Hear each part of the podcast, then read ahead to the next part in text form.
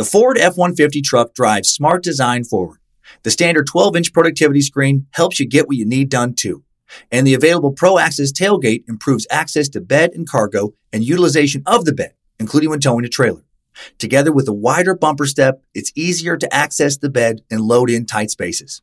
And available Pro Power onboard serves as a mobile power source, providing up to 7.2 kilowatts of power to charge a bed full of electric dirt bikes or run an entire job site worth of tools. I'm still driving my 2016 F-150 truck and 90,000 miles in. As long as I keep it clean, it honestly still looks brand new. I've taken it down snow-covered Forest Service roads, taken it out camping, put a ton of miles on it on the freeway, had five adults in the cabin for long trips, and it's been great everywhere. Super dependable. I still love the way it looks, nice and rugged design, but with a super comfortable interior. And I'm still very happy with the quality sound system and heated seats. And since I bought my 2016 F-150 truck, the list of standard amenities that make a truck feel like a luxury vehicle have only grown. Tough this smart can only be called F-150. Find your local Ford dealer at Ford.com. Pro Access Tailgate available starting spring 2024. See owner's manual for important operating instructions. Everybody in your crew identifies as either Big Mac Burger, McNuggets, or McCrispy Sandwich. But you're the filet o fish Sandwich all day. That crispy fish, that savory tartar sauce, that melty cheese, that pillowy bun. Yeah, you get it. Every time. And if you love the filet of fish, right now you can catch two of the classics you love for just $6. Limited time only. Price and participation may vary. Cannot be combined with any other offer. Single item at regular price. Ba da ba ba ba. I will be the meanest bastard you ever saw when I get out of here. That is what John Herbert Dillinger supposedly said shortly after being sent to prison for a failed attempt at robbing a local grocer after assaulting the man when he was sentenced to 10 to 20 years in prison at the age of 21. He'd serve nine and a half years, get out, and immediately set upon a violent and short and insane 14 month long crime spree full of prison breakouts, shootouts with law enforcement, and multiple instances of stealing the police's own weapons to use against them. Dillinger was an American bank robber during the Great Depression in the United States who led a gang that robbed roughly two dozen banks and numerous other businesses. During his brief crime spree, Dillinger would escape from jail twice. He would also help bust numerous other bank robbers and murderers out of prison in Indiana. He was shot multiple times, had face altering plastic surgery, and became one of the most famous men in all of America. He would become public enemy number one and also become one of the most notorious Depression era outlaws of all time. He even stood out against more violent criminals of his day, men like Babyface Nelson, Pretty Boy Floyd, and Bonnie and Clyde. The newspapers of his time exaggerated accounts of Dillinger's bravado and daring. The media loved John. And so did huge swaths of regular Americans. The government was not so stoked about him. He and his gang reshaped the nation's law enforcement tactics and level of authority. The government demanded federal action to stop the wave of lawlessness that he was a part of. J. Edgar Hoover, longtime head of the FBI, beefed up the Federal Bureau of Investigation's powers substantially in response to the wave of organized crime in the early 30s that Dillinger and his gang represented. So strap in. Let's get ready for a very rebel without a cause, Tommy gun blasting, gangsters, molls, and coppers edition of Time Suck. This is Michael McDonald, and you're listening to Time Suck. You're listening to Time Suck.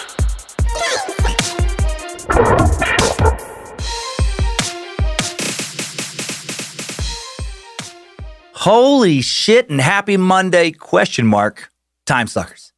I'm Dan Cummins, a master sucker, and I imagine you, like everyone else listening to this around the time that it comes out at the very least, are scared and we're with you. Hail Nimrod, we've never needed you more, big guy. Hail Lucifina, do something about this pandemic. Praise Bojangles, please piss on this stupid fucking virus. And glory be to Triple M, hoping you can help sing some of this scary shit away. Hoping I can help take your mind off some of this crazy right now, meat sacks. My stand up tour, Toxic Thoughts, has been suspended because it's just too dangerous to travel right now. And frankly, most venues are shut down for the time being across the country. I'm sure most of you already know that. Stand up comedy is currently on life support, right when we need to laugh the most. My heart goes out to all the comedy club and theater managers, owners and their staffs, bartenders, security, wait staff, every other employee around the world affected by the response to this virus. Just know that if you're scared, if you're like, what the fuck is going on? The rest of us are right there with you. I always thought that if my stand up tour were to go away, it would be because my fans no longer thought I was funny. Never expected anything like this. Know that the second that we are allowed to all go back to work, I will be right back out there, touring again, trying to bring some laughs. In the meantime, I hope all this social distancing saves a lot of lives. And I hope I can continue to pump out Time Suck here with Reverend Dr. Joe and the rest of the team. The Secret Suck, scared to death the entire time. We will give next month's Patreon donation to a charity benefiting workers affected by this coronavirus pandemic. We are working on other ways to raise money for those affected. Uh, you can check out the episode description to donate on this month's charity if you'd like the Martin Richard Foundation, aka Team MR8. Also, while I can't tour, I do have a new stand up special coming out to Apple TV, Amazon, on demand cable, and more on April 28th.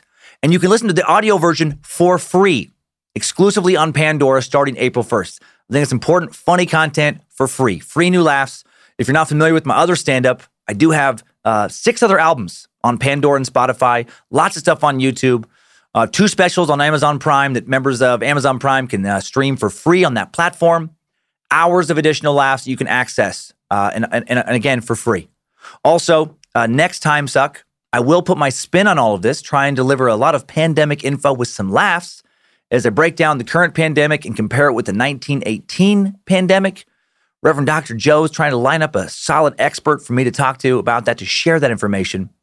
And right now, to be clear, uh, yeah, my toxic thought states uh, in Philly and Hawaii uh, have been postponed for sure. Texas, Texas dates likely postponed. Atlanta, uh, San Francisco, San Francisco definitely is postponed. Atlanta, very likely. Uh, and, and hopefully I'll know more soon. This is all I know right now as I record this on Friday, the 20th. Um, so yeah, I'll let you know more as I know more. Uh, last thing before we get into the meat of this episode, during all this crazy, we do have I was so pumped about. I still am, but we do have one of the coolest posters and T-shirts we've we've done so far. Uh, even if you're holding on to the money that you, you, have right now, which I totally get, at least check out the artwork. You can do that for free at badmagicmerch.com. Oh my God. It's a poster for a fake 80s action movie called Saving Triple M. It's me holding the machine gun. Michael motherfucking McDonald is tied up. Reverend Dr. Joe Horsecock Johnson Page. He got nasty uh, evil guy scar on his face. I, th- I think he might be the bad guy this movie.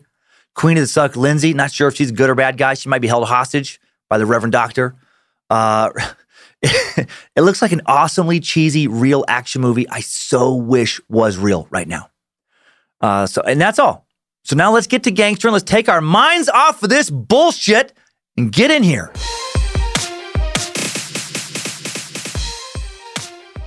Uh, before we dig into our timeline going over Dillinger's life, uh, first, let's talk about the Great Depression, the backdrop where his crimes occurred.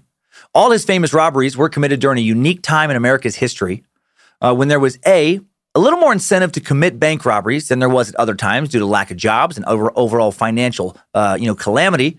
And B, a greater chance that your robberies would be well received by the general public due to so many people's economic struggles.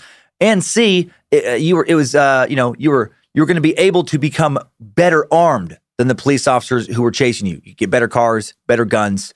Uh, unique period for crime. Uh, one of these days, I'm sure will suck the Great Depression itself. Such a crazy time. And unfortunately, uh, much more relevant now than it was a few weeks ago. A troublesome viral pathogen and fear around its spread wasn't the cause of the Great Depression. Its origins were much more complicated. Uh, the fundamental cause of the U.S. Great Depression was a decline in spending which led to a decline in production, which led to further decline in jobs, which led to further spending, which led to even less jobs. And, well, you get it. The economic disaster began in August of 1929 and technically ended in March of 1933, but not really. Really, the economy didn't become truly healthy and prosperous again until the end of World War II, well over a decade later. At the peak of the Depression, a full quarter of the nation were without jobs. Thousands were hobos eating cold chili out of cans and riding the rails. They will beat behind the grind, rubbing their bloodshot blinkers, pies, shutters, and peepers, hold out for a little hooch. A little bit of giggle juice and a lot of sweet love from sweet mama, a dish, a looker, a real hot tomato to get in through times of not enough cabbage, short on lettuce, not enough folding green to go around, you, you dingy stool pigeon. So they talked back then. At the end of the roaring 20s, shit was looking great in the U.S. Sure, alcohol prohibition, which began in the 1920s, sucked, but those who really wanted to drink still knew where to find it.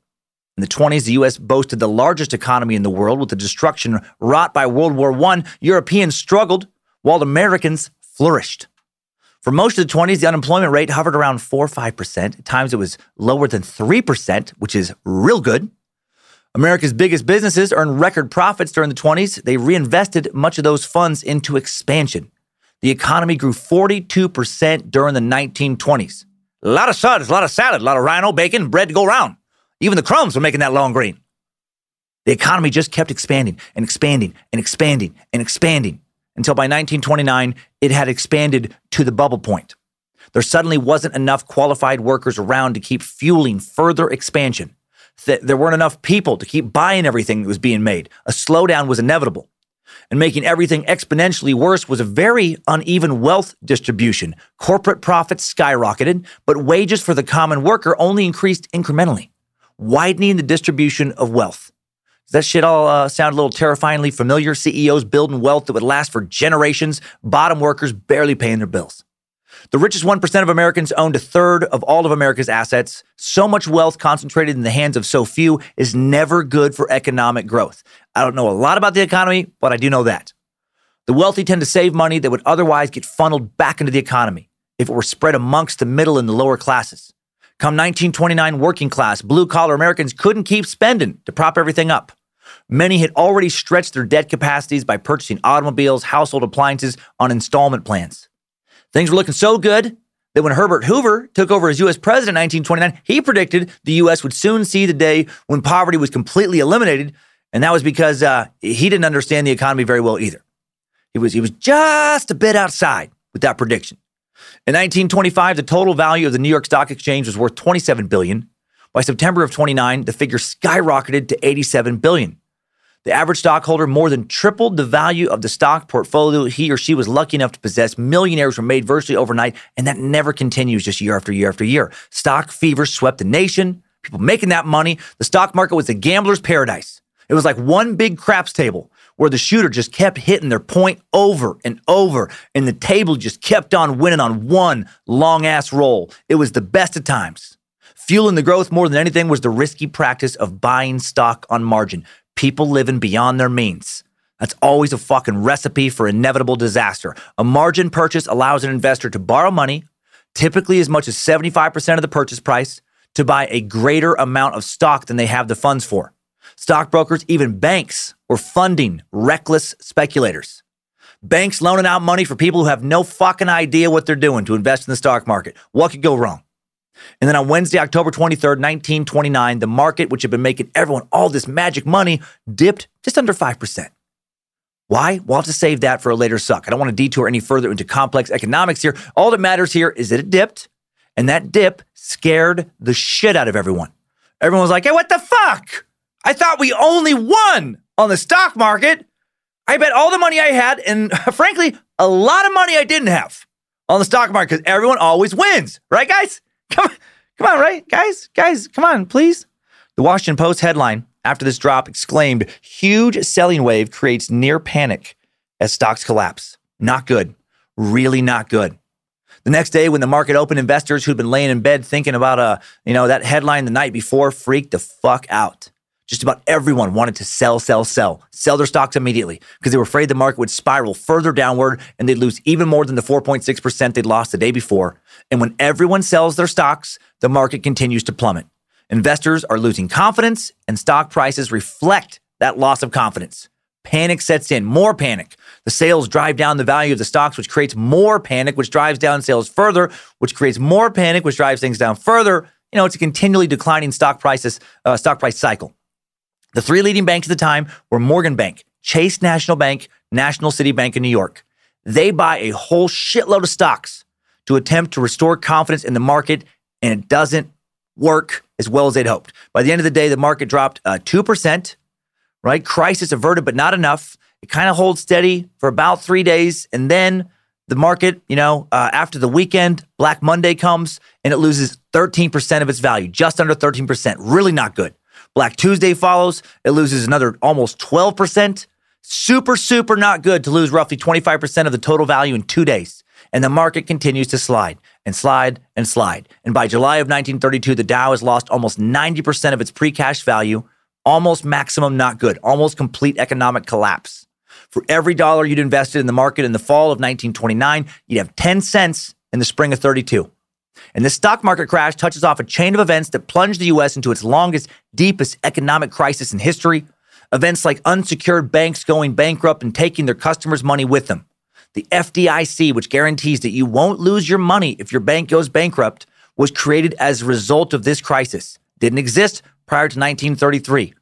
It's kind of nice where as scary as things are right now, theoretically, very, very, very unlikely that they will get anywhere remotely this scary because of measures set in place because of this collapse.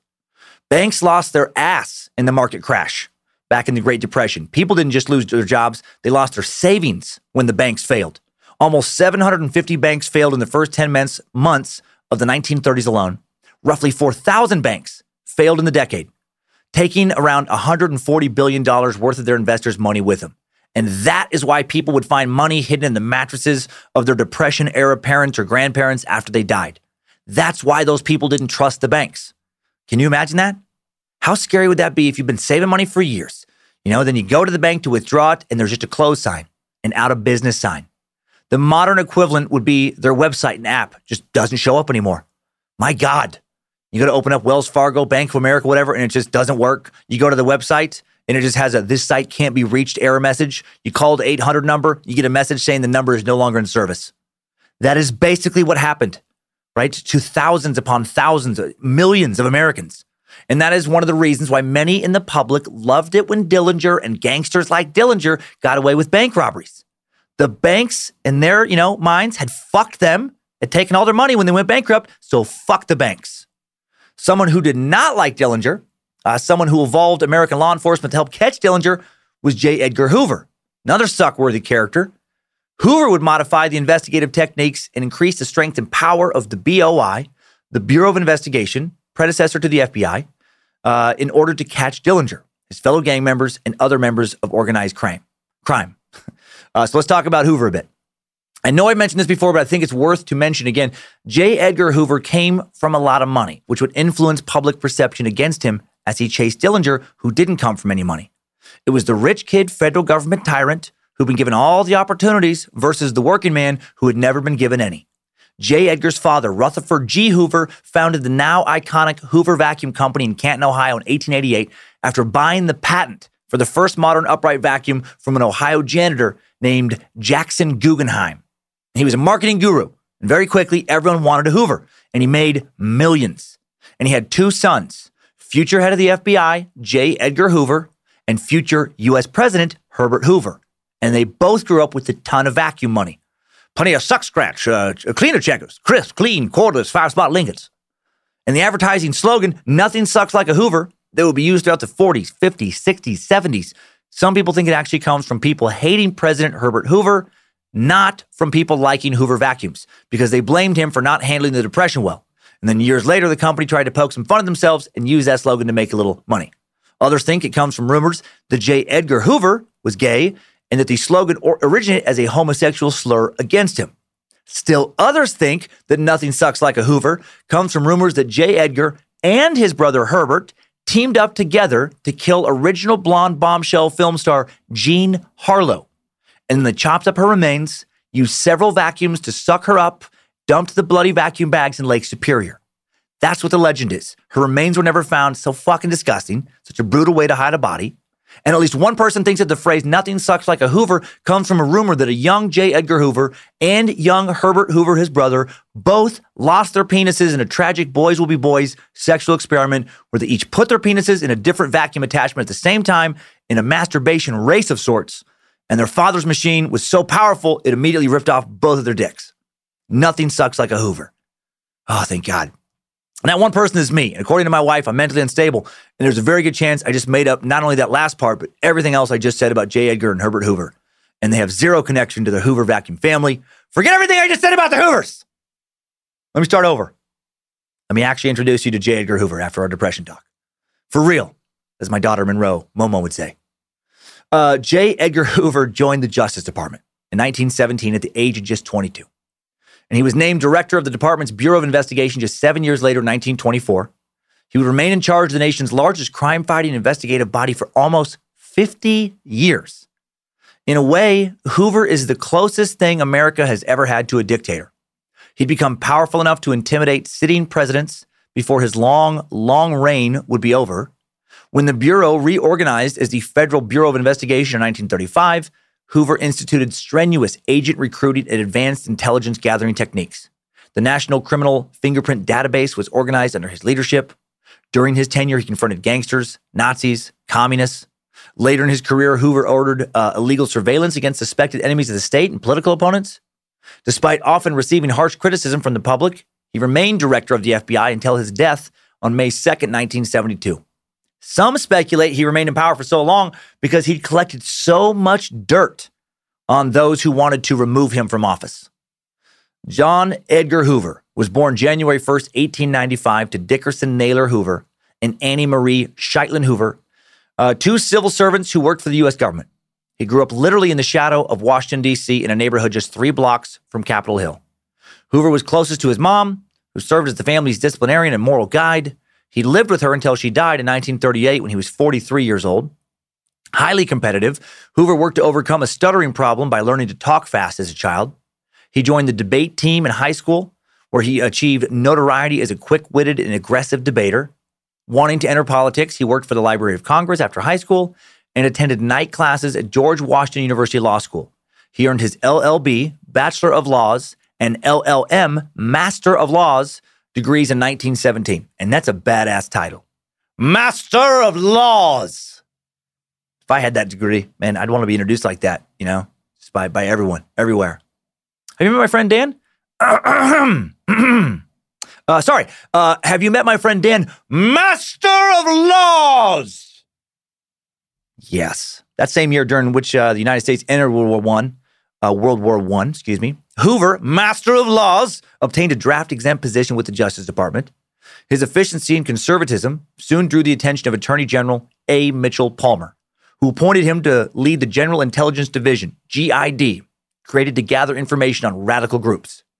During the war, uh, 1919, the GID conducted raids without search warrants, arrested hundreds of individuals from suspected radical groups. Though known to history as the Palmer raids, Hoover was the real man behind these scenes. Hundreds of suspected subversives were deported. Uh, ultimately, Palmer suffered politically from the backlash and was forced to resign, while the Master of Laws reputation remained stellar. Hoover, yet another guy who takes us right back to that argument about the federal government we've had since the Ruby Ridge suck. Really, uh, first brought up in the Waco Branch Davidian cult suck, talking about the FBI raid in that compound. Is it ever okay for the federal government to circumvent the law? You know, to break the law for the greater good? Should they get to decide what the greater good is? Was it okay for Hoover to conduct illegal raids to get people out of the country to help the war effort? Does that make him a patriot or a tyrant or both? The founding fathers broke laws to create the U.S. Did Hoover break laws to protect the nation they'd created? It's such a tough argument. I get the side of nope, never okay. Never break the laws. That doesn't uh, make the government, especially a law enforcement branch of the government, any better than the criminals they arrest. I get that. Also, get the argument of sometimes special circumstances should allow for exemptions in the interest of saving American lives and during times of war in the interest of helping America win that war. In that case, there can be an argument made of infringing on the freedoms of a few to preserve the freedom of many. If life was only black and white. Uh, if only things were simple, but they aren't. Managing a nation of millions and millions of people who all have different beliefs and priorities, I imagine it's an incredibly complex task, getting more complicated by the day right now. Uh, anyways, Hoover would often bend and break the law in his pursuit of criminals like John Dillinger, which would help fuel public support of Dillinger and gangsters like him and make a lot of the public hate Hoover. 1924, the 29 year old Hoover was appointed the director of the Bureau of Investigation by President Calvin Coolidge. He had, long, he had long sought the position and accepted the appointment on the condition that the Bureau be completely divorced from politics and that the director report only to the Attorney General. He didn't want to be caught up in fucking political party nonsense. As director, Hoover put into effect a number of institutional changes. He fired agents he considered political appointees or unqualified. Love it. Ordered background checks interviews, physical tests for new agent applicants. He wanted his G men, a term that technically means government men, but uh, came to really only apply to, to, to FBI agents, to be the best of the best. Depression era gangster George Machine Gun Kelly may have coined this phrase when he shouted, Don't shoot, G men, don't shoot, when FBI agents arrested him when he was unarmed in 1933. Uh, Hoover obtained increased funding from Congress shortly after his appointment, instituted a technical laboratory that conducted scientific methods for gathering and analyzing evidence. During the 1930s, as we'll soon learn, all kinds of violent gangsters were wreaking fucking havoc across the Midwest. And they were successful largely because local police were outgunned and outmatched. They didn't have the gang's superior firepower, they didn't have their fast getaway cars. In some locations, they didn't have their numbers. Syndicated criminal organizations were able to run the show in a number of large cities, and Hoover was determined to stop them. He pressed for and received authority to have bureau agents go after these groups under fed- federal interstate laws. Such notorious gangsters as John Dillinger, uh, George Machine Gun Kelly, they were hunted down. And Hoover would go on to do a lot more after the life of Dillinger that's not really relevant to today's tale, so uh, we'll skip it here today. Uh, he shaped the FBI in his own image of discipline and patriotism. And again, this master of laws was tasked to chase today's subject and his gang down. Now, before we dig into Dillinger's life, let's look at some of his exciting peers and some of his predecessors. Get ready for tales of gangsters, grifters, and molls grabbing Chicago typewriters and drilling cinder dicks and filling G-men gumshoes and coppers with daylight. The roaring economic boom of the 20s, and yes, economic history buffs, I am aware there were a couple minor recessions that happened during the 20s. Uh, a surge of bank robberies across the U.S. began, which continued through the Great Depression of the 1930s. The Bureau of Investigation formed in 1908, morphed into the Division of Investigation, excuse me, in 1933, morphed into the FBI in 1935. The same year, it became an independent service within the Department of Justice. Technically, the FBI never pursued Dillinger and that it didn't exist by that name at that time, but it was the same guys. It's working under a different title. The same agency with various names became involved in the investigation of bank robberies and the apprehension of robbers in the early 30s. The severity of the roving criminal gangs in the Depression years led to bank robbery becoming a federal crime in 1934. Prior to that, their hands were tied. If somebody, you know, robbing a bunch of banks, it's up to the state's law enforcement officers, not the not the feds. You know, before 1934, none of these banks were, were members of the Federal Reserve System. Prior to that action, a bank robber in Ohio, you know, could escape to a bordering state like Kentucky or Indiana and avoid pursuit or arrest. We went over a lot of that a long time ago in the Bonnie and Clyde suck, right? A couple years back. That's how they got away with so many of their crimes. You could rob a bank in, uh, say, Kansas City, Missouri, and you bounce across the bridge to Kansas City, Kansas, and you just lay low for a while. The good old days of brazen crime. Best time in American history to be an armed bank robber 20s and early 30s. You could have a faster car than the coppers, bigger guns, more manpower, way easier to hide out. And thanks to Prohibition, uh, there was more money in crime than ever. Man, did fucking Prohibition ever backfire. Many people who had no interest in other illegal vices, like prostitution or gambling, still wanted to drink. There was a huge US market for alcohol. And with all that money came the incentive to organize and grab a bigger slice of that big money pie. Gangsters became businessmen, or at least hired businessmen to help run their expanding business operations. In the 20s, business was expanding in the US, both the legal and illegal kind. Organized crime grew like never before as they created bootleg distribution systems and supply lines. And these illegal enterprises needed to defend their organizations. Gangsters supplying speakeasies and underground gambling halls with hooch and jag juice for all the bent and canned blottos, zozzled and boiled as an owl. They needed muscle. More and more men were becoming gangsters all the time. The stock market crash in 1929 and ensuing depression and lack of jobs only encouraged even more men and women to turn to lives of crime. And the laws of the time severely hindered law enforcement's efforts to catch them. Coppers who weren't on the take, many were. Uh, coppers who hadn't been bought off by gangsters making all that fucking money during the golden era of crime couldn't even pursue criminals again across state lines. As in the earlier days in the West, when criminals such as Jesse James gained sympathy and even admiration of citizens who agreed with their activities, some of the famous robbers and murderers of these days, the days of roving gangs, you know, became uh, folk heroes amongst the downtrodden victims of the Depression.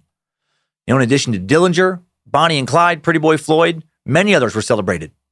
Dillinger, in particular, became popular with the public by committing daring bank robberies, where he uh, seemed to make great efforts not to harm bank employees or customers. That wasn't necessarily true, but that was the image that was portrayed. He, he tried more than many of his contemporaries, but he wasn't a good guy, as we'll see here soon. Uh, before we really get to know Dillinger, let's meet some of these peers, predecessors for context. Let's start with uh, some guys that I, I, really want to suck, which I know sounds weird for new listeners. Uh, start with uh, uh, Butch Cassidy and the Sundance Kid. Man, uh, the hole in the wall pass in Wyoming was an easily defended, difficult to approach hideout for several criminal gangs that took sanctuary there from the 1860s through the early 20th century. Often several different gangs occupied it simultaneously. The most notorious, no, excuse me, the most notorious gang that used the pass was the Wild Bunch, led by Robert Leroy Parker, aka Butch Cassidy, and his partner Harry Longabaugh, aka the Sundance Kid. And after these guys, you know, we'll go to like Depression era times. But I just think this is a fun little predecessor. Uh, some guys to mention. The Wild Bunch, great gang name, favored robbing trains, hoping to avoid shootouts in the aftermath of their robberies. Uh, but they weren't above a bank holdup. On September 19th, 1900, they committed one of their many holdups after members of the Wild Bunch entered the town of Winnemucca, Nevada. Oh man, Winnemucca, home of the Winners Hotel and Casino, possibly the most depressing place I have ever performed stand up at. Holy shit. They still do comedy one night a week, from what I understand. I played there two or three times shortly after starting out. It was fucking terrible each and every time. I've never heard a single comic that I know talk about, oh yeah, I had a great time there. Like, and they've been doing it for for I don't know, 30 years. This place hasn't been remodeled uh, much since the 50s or 60s. I think the same people are gambling there that started gambling there in the 50s or 60s. Uh, Winnemucca is a, it's a Wild West town that saw its best days, in my opinion, by far uh, during the Wild West, but it's still there. If you live there and you love it, I can I don't get it, but God bless you. If someone gave me the choice between living in Winnemucca, Nevada for the rest of my life or spending 10 years in federal prison, I would fucking pick prison immediately. I would do my time and be happy that once I got out, I don't have to fucking go to Winnemucca. anyways, back in 1900, sorry if I pissed out the two listeners we have in Winnemucca. Uh, anyways, back in 1900, three men entered the thousand person dusty town. Actually, right now, with, with all the coronavirus, Winnemucca might be a great place to live because no one's been coming there for years. So it's kind of already been quarantined. It was, it's been quarantined since 19 fucking 85 in many ways. Anyways, back in 1900, three men entered the thousand person dusty town, made their way to the First National Bank, and demanded that the cashier, George Nixon, open the safe, give up the gold coins within. After the cashier reluctantly complied, the men made their escape with $32,000, 640 or 32 $640,000 worth of gold coins, uh, an amount that equates to just over a million in 2020 money. That's a true kind of Wild West movie type holdup. Bandits running off with a literal bag of gold worth of roughly a million dollars. And that money was never recovered.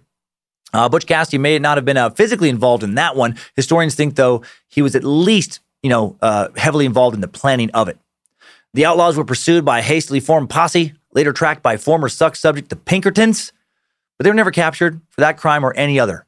At least not uh, one in North America, and maybe not one at all. Butch and Sundance made their way to South America and continued robbing down there for years. Then they were shot and killed, supposedly on November 6th, near San Vicente in southern Bolivia in a shootout with local police and some soldiers after robbing a courier carrying payroll for a silver mine. Or were they? A lot of people think they ended up sneaking back into the U.S. after getting away with a number of South American holdups. Numerous family members of both men claim to have visited with them years after their supposed deaths. For sure, need a Butch Cassidy and Sundance, Sundance Kid suck someday. And I need to finally watch that movie with Robert Redford and Paul Newman. Uh, during Dillinger's run, two other famous outlaws also became beloved by the public Bonnie and Clyde. We sucked them again way back in episode 39. Bonnie Parker and Clyde Barrow were known nationwide for their notorious bank robberies and other crimes. They made headlines across America from 1932 to 1934 with their brazen exploits. On January 16, 1934, five prisoners, including Raymond Hamilton, who were serving life sentences totaling more than 200 years, were liberated from the Eastham State Prison Farm at Waldo, Texas by Bonnie and Clyde. Two guards were shot by the escaping prisoners with automatic pistols that Clyde had two other outlaws, Floyd Hamilton and Jimmy Mullins, hide in a ditch. Those two guys had slipped through a barbed wire perimeter fence around the prison, hid an old inner tube under a drainage culvert. Inside that tube were two Colt 45 automatics and several clips of ammo. The next day, Floyd Hamilton visited his little brother in prison.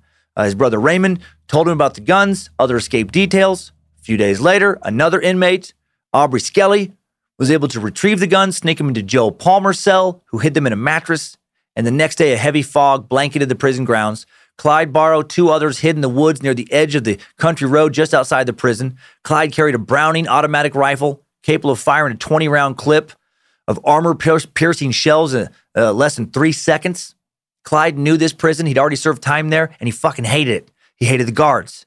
He said he'd seen prisoners beaten by guards, stuffed in tin sweat boxes under the blazing sun. He said he'd seen prisoners, prisoners murdered by guards, sometimes for the $25 reward for the capture of escaped prisoners, other times for revenge. When he re- was released, he swore he'd come back and bust out some other prisoners and hopefully kill a few guards himself. At some point that morning, Joe Palmer shot a prison guard out in the yard and the break was on. After hearing Joe fire his shots, Clyde comes out of the tree line, opens fire on the guards with that automatic rifle. Bonnie, sitting in the getaway car, hits the horn. In the chaos that follows, two guards leave their post, fleeing for their lives, and a bunch of dudes get out. Raymond and the other prisoners ran. Clyde covered the retreat with continued bursts of machine gun fire. He and Bonnie had done what they'd come to do. They busted prisoners out of the jail that Clyde so hated. During their violent career together, they are believed to have killed nine police officers and four civilians. The pair probably uh, robbed less than a dozen banks. They did rob from a lot of other places, mostly uh, gas stations and little little kind of grocery stores. And then the two were killed in an ambush in Louisiana, May 23rd, 1934. Their car was turned into virtual Swiss cheese in a hail of gunfire. Another of Dillinger's contemporaries was a man people called Pretty Boy, who would become Hoover's public enemy number one after Dillinger's death. Charles Arthur, Pretty Boy Floyd, gun happy bank robber who during his violent career cultivated a favorable image with the general public by spreading rumors that in the course of his robberies, he also destroyed mortgage documents, saving many people from foreclosing on their farms and homes. Uh, there's actually no evidence that he did that. But that was the that was the legend that spread. Pretty Boy Floyd was named by the FBI as being one of the gunmen involved in the infamous Kansas City massacre on June 17, 1933 a shootout in which three pol- police officers and an FBI agent were killed when escorting Frank Nash, one of the Depression era's most successful bank robbers, during a change of custody after Nash had been arrested a few days prior in the popular underworld hideout of Hot Springs, Arkansas. Nash would die in this escape attempt. Unlikely that Floyd was actually involved, but J. Edgar Hoover used the event as propaganda to further the case of arming FBI agents and pursuing Floyd. Floyd did do a lot of bad shit. Floyd did at least kill three police officers and several other underworld figures, including bootleggers, uh, which indicates he may have supplemented his income from bank robberies by also serving as a hitman for various organized crime figures. Floyd grew up in a small town in Oklahoma. When it became impossible to operate a small farm in the drought conditions of the late 20s, Floyd tried his hand at bank robbery. He quickly got, you know, caught for robbing a St. Louis payroll delivery and found himself in a Missouri prison. After being paroled in 1929 at the age of 25, he learned that a man named Jim Mills had shot his father to death. Mills had been acquitted of the charges, and then right after Floyd got out of prison, uh, this guy disappeared forever. He shows up in the same town as Mills, and uh, Mills is gone. Floyd biographers are, you know, pretty sure that he, he killed the man who killed his father. Then he moves to Kansas City, and along with a couple of friends he'd met in prison, starts robbing banks in Missouri and Ohio. He gets caught again. He gets sentenced to 12 to 15 years in Ohio. On the way to prison, on the prison transport train. He kicks out a fucking window and just jumps off. And, and, and he gets away. Amazing how many stories there are of dudes breaking out of prison. We're going to have uh, some great ones later in this episode. Man, I, I, know these weren't good dudes, but I love a fucking prison break tale for whatever reason. I mean, if you were on a train and you're heading to prison and you might not get out in like 15 years, how amazing would it feel to kick the window out, jump, survive, run off, to actually pull off that escape? Man, talk about turning your day around. One minute you're like, fuck, I'm being fucking prison 15 years for the prime of my life. And then like 15 minutes later, you're just running through a field, getting away with it. Floyd made it to Toledo, where he hooked up with Bill the Killer Miller. That's a solid outlaw name. That dude lucked out in the last name department with Miller. Probably wouldn't have had a cool, tough nickname if his last name was like Walker or Baker, you know? Bill the Stalker Walker. That's not good.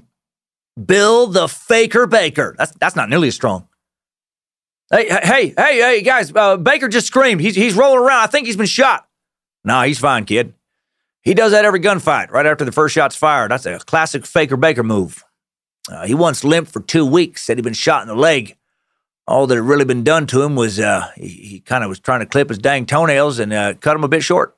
Classic Faker Baker. Uh, Pretty Boy Floyd Killer Miller, they went on the crime spree across several states. They also started dating. This is ridiculous. They started dating two sisters. Uh, they'd met along the way during their crime spree. One of them is married, and the other is dating that man's brother when they meet. And then, Flo- it's not funny, but Floyd and Killer Miller, they're like, well, you know, we want to date these girls, and these guys are kind of in the way, so they just fucking killed them. They just killed both those dudes and just took their girls. Uh, Floyd would rob more than 30 banks, kill at least 10 men during his criminal career before he himself was gunned down in, a, in an Ohio field on the night of October 22nd, 1934, just outside of East Liverpool, little town of 11,000 that borders Pennsylvania and West Virginia. This guy, he, he, raised a lot of hell for a dude who died at 30. Babyface Nelson, uh, another famous gangster who committed a number of robberies with Dillinger, was a member of his gang for a time. So we'll talk more about Nelson in a bit, but let's talk about him a bit now. This guy is a fucking lunatic. He was a psychopath. In the late 1920s, Lester Gillis, who used the alias George Nelson, was developing a budding criminal career by performing home invasions, stealing cash, jewelry, furs, robbing stores, robbing taverns. He robbed his first bank in April of 1930 uh, another in October that year, and in Chicago. And then he even robbed jewelry from the mayor of Chicago's wife. And then she saw him, and she's the one who labeled him as having a baby face. And then Babyface Nelson stuck in the press, a nickname that he hated that no one called him to his face. Nelson was especially violent. He committed his first known murder during a botched tavern robbery. By 1932, Nelson had been caught, convicted, and sentenced to prison. And then he escaped. All these guys escaped. Escaped during a prison transfer in 1932. Uh, breaking out of the joint was apparently a rite of passage with these dudes. The following year, he robs a bank in Grand Haven, Michigan. Uh, Nelson decides to form and run his own gang of bank robbers in 1933. On October 3rd, they robbed the First National Bank of Brainerd, Minnesota, during which Nelson, well, I, I guess he says he forms his own. He, it, really, it really was Dillinger's gang. So we'll talk about this a little more in a bit. But he, he but he's I don't know, maybe like a co-leader. And uh, during this bank robbery, he just randomly starts uh, firing his submachine gun at bystanders on the street. It just because he's fucking just crazy. Like even amongst other notorious gangsters, and he was laughing while he was doing it. It was like out of a movie, just just spraying people with bullets, just random people for no like had helped helped the robbery not at all. Uh, he had a reputation for being particularly violent and unstable. In March 1934, he partnered with Dillinger uh, on another job to rob the Security National Bank in Sioux Falls, followed a week later by the First National Bank in Mason City, Iowa. And after Pretty Boy Floyd was killed, Nelson inherited the designation of public enemy number one, you know, uh, a little while later. Nelson remained on the run with his wife, usually staying at auto camps, which were common in the 30s. Auto camps were basically like the precursor to RV parks and, uh, you know, motels. Big lots where people just park their car, set up a little tent, and hang out for a while. Cheaper than a motel, uh, easier for a gangster to slip in and out of. Nelson was finally cornered and killed by FBI agents in November of 1934 in a gun battle in which two FBI agents are also killed. Another insane story. The gun battle begins because babyface Nelson chases down the FBI officers after spotting them on the highway. How fucking insane is that? They don't chase him down, he chases them down. They try to flee from him. two FBI agents are like, get the fuck, that's fucking babyface Nelson, get out of here. Before the gun battle, Nelson's speeding down the highway, chasing the agents, shooting at him. Uh, dude is insane. Tough as fuck, survived the confrontation, uh, only to die of his wounds at a safe house a short time later. He would be a great suck.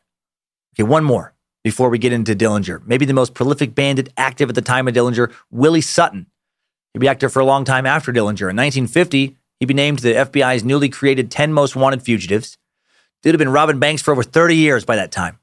He spent four decades roughly robbing over 100 banks, stealing around $2 million. And he acquired two nicknames the actor and Slick Willie for his ingenuity in executing or executing robberies in various disguises. Fond of expensive clothes, Sutton was described as being an immaculate dresser, known to be a gentleman, carried himself very differently than some of his, uh, you know, uh, hothead peers I've just talked about. People present at his robberies said he was uh, quite polite. One victim of one of his robberies said that watching one of Sutton's robberies was like being at the movies, except that the usher just happened to have a gun. When asked why he robbed banks, Sutton supposedly famously said because that's where the money is. Uh, he would later claim that he'd never said that. He said that a reporter wrote that, attributed to him to, to sell some papers. After denying that quote, uh, he did say why he did it. He said, Why do I rob banks? Because I enjoyed it. or why did I rob banks? Because I enjoyed it. I loved it. I was more alive when I was inside a bank robbing it than at any other time in my life. I enjoyed everything about it so much that one or two weeks later, I'd be out looking for the next job. But to me, the money was the chips. That's all. He just, he fucking did it mostly just because he just liked it. I love the honesty there. Nah, it's a fucking great time. It's super fun. Sutton once robbed a Broad, Broadway jewelry store uh, in broad daylight, impersonating a post office uh, uh, messenger. Uh, Sutton's other disguises included a policeman, uh, ma- maintenance man. He usually would arrive at banks or stores slightly before they open for the day. Uh, like these other dudes, he also knew how to get out of jail. In 1931, in June, he was sent to prison on charges of assault and robbery. He was sentenced to 30 years. And then he committed one of three prison escapes. uh, scaled the prison wall on two nine foot sections of ladder that he joined together. Oh my God. Uh, yeah, and all these guys, in addition to Dillinger, led to the FBI increasing their powers to track him down and arrest him. There were so many prison escapes, so many brazen robberies. Ah, there's never been a criminal era comparable to theirs since the 1930s, and there, and there probably won't be. It was a different time and, and maybe the best time in America for crime. So now let's dig into Dillinger. After a quick break, please listen and support these sponsors. Uh, it helps support the show, helps us to continue to get sponsors. Use our discount codes if you want any of these deals so they know that Time Suck sent you their way. This show is sponsored by BetterHelp. If you suddenly had an extra hour show up in your day every day, what would you do with it? Work out, sleep, read a book, play Fortnite, call your mom, take judo lessons, finally watch all the episodes of Shameless? A lot of us spend a lot of our time wishing we had more time. But why? Time for what? If time was unlimited, how would you use it? The bad news is that you're not going to get that 25th hour. But what you can probably do is reprioritize where you spend some of your time. Therapy can help you find what matters to you so you can do more of it with your time. This year, my health is more important to me than cranking out another stand up special as fast as possible. So I canceled a tour, sacrificed that income, and decided to spend a lot of the time I just got back working out more, resting more, relaxing more, and enjoying time with family, friends, and just myself. And I'm so glad I did. I feel better than I have in a long time. And my BetterHelp therapist, Debbie, was very helpful in getting me to make the decision to pull back. Thank you, Debbie. If you're thinking of starting therapy, give BetterHelp a try. It's entirely online, designed to be convenient, flexible, and suited to your schedule. Just fill out a brief questionnaire to get matched with a licensed therapist and switch therapists at any time for no additional charge. Learn to make time for what makes you happy with BetterHelp. Visit betterhelp.com slash timesuck today to get 10% off your first month. That's betterhelp, H-E-L-P dot com slash timesuck. After years of fine print contracts and getting ripped off by overpriced wireless providers, if you've learned anything, it's that there's always a catch. So when you hear that Mint Mobile wireless plans are $15 a month when you purchase a three month plan, you're probably thinking, what's the catch?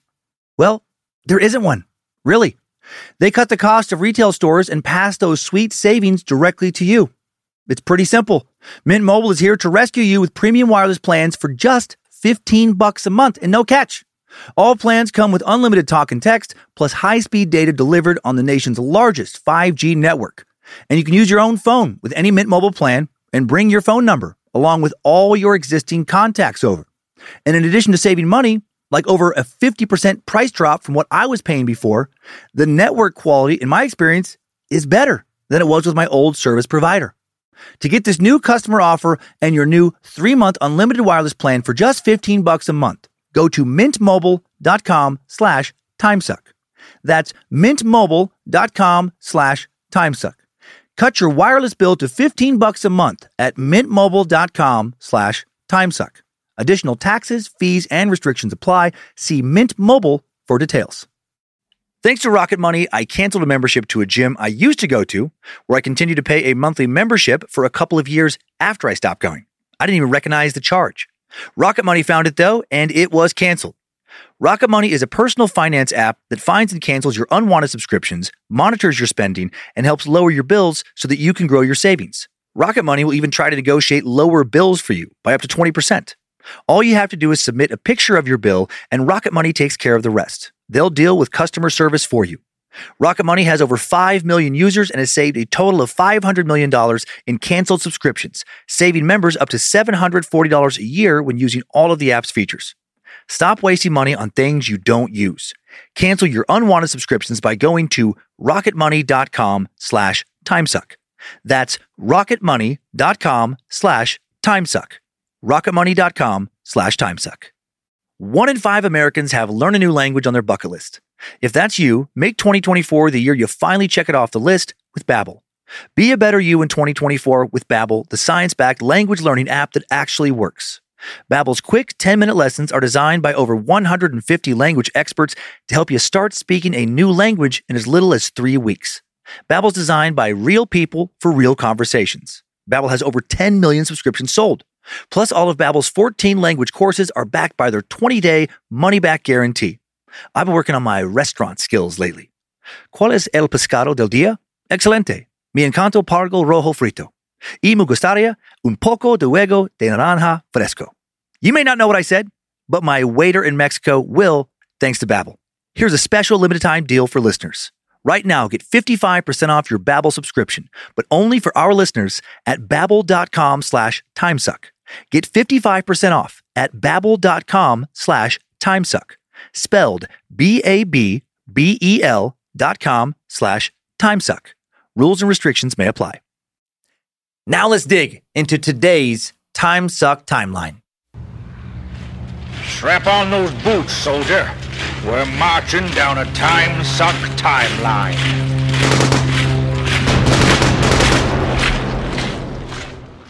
On June 22nd, 1903, John Herbert Dillinger was born in the near east side Oak Hill neighborhood of Indianapolis, Indiana. His family had ended up in Indianapolis after his paternal grandfather immigrated there from France about a decade after the U.S. Civil War. Big city kid. 1903, Indianapolis was bigger than Los Angeles, Nashville, Denver, Seattle, many more other cities. Had over 170,000 people in it.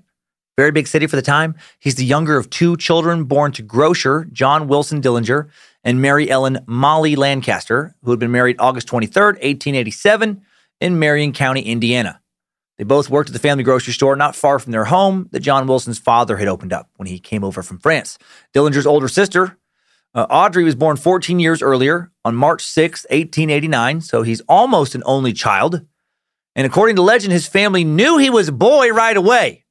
They didn't have ultrasounds back then to determine the sex of the baby pre birth, but if uh, legends are true, Dillinger's mom may have uh, had a penis herself for a while, for at least the duration of her third trimester, because his huge ween wouldn't have been able to fit in her uterus. there seriously are a ton of legends out there about how endowed Dillinger was. We're gonna get to the bottom of all this right now because this is a, if you look up Dillinger stuff, it com- it's ridiculous. It comes up all the time. One legend says that the dude had a 12 inch horsecock, something even Reverend Dr. Joe Paisley would be envious of, uh, especially back when he was known as Micropene, because the legend says that it was 12 inches when limp. 12 inches limp. Erect, it was supposed to be 22 inches. 22 inches. That is fucking absurd. From what I've like researched, I did way more research than I ever needed to about this. I just was like, what? Like, it would be the biggest known human penis in history. Surprisingly, the Guinness Book of World Records does not include. I looked so so hard, pun not intended, uh, for the record for the longest human penis. My, I think why they don't have it in Guinness is I, I'm just guessing is because they would have to send an official representative of the company to measure it, and that's kind of you know uncomfortable to ask somebody like, hey, you got to go measure this guy's hard dick. Uh, for reference on dick size, famous porn star Ron the Hedgehog Jeremy claims to have a nine and a half inch dick. That's when hard, right? Just under 10 inches. Former suck subject John Holmes, star of the Wonderland murders, right? One of the most famous porn stars of all time, known for having one of the biggest dicks in the history of the business, never officially measured. Holmes' first wife recalled him claiming it to be 10 inches when he first measured himself. Holmes uh, himself once claimed his penis to be 15 inches long. He must have been measuring from his butthole. Uh, his manager said, I saw John measure himself several times. It was 13 and a half inches. A lot of, uh, uh, you know, variations on how people are measuring stuff. Are you, are you, going from the back of the ball sack? Are You going from the, from the butthole? Are you going from the shaft where it hits the, uh, the, the lower groin? so, so that's, you know, thir- and he, and they're saying 22 with Dillinger. Oh my God. 13 and a half inches is the supposed length of Jonah Falcon's dick. If you Google who has the biggest dick ever, he's the guy who comes up, at least when I Googled it. Jonah Falcon. He's a 49 year old New Yorker, not an adult film star.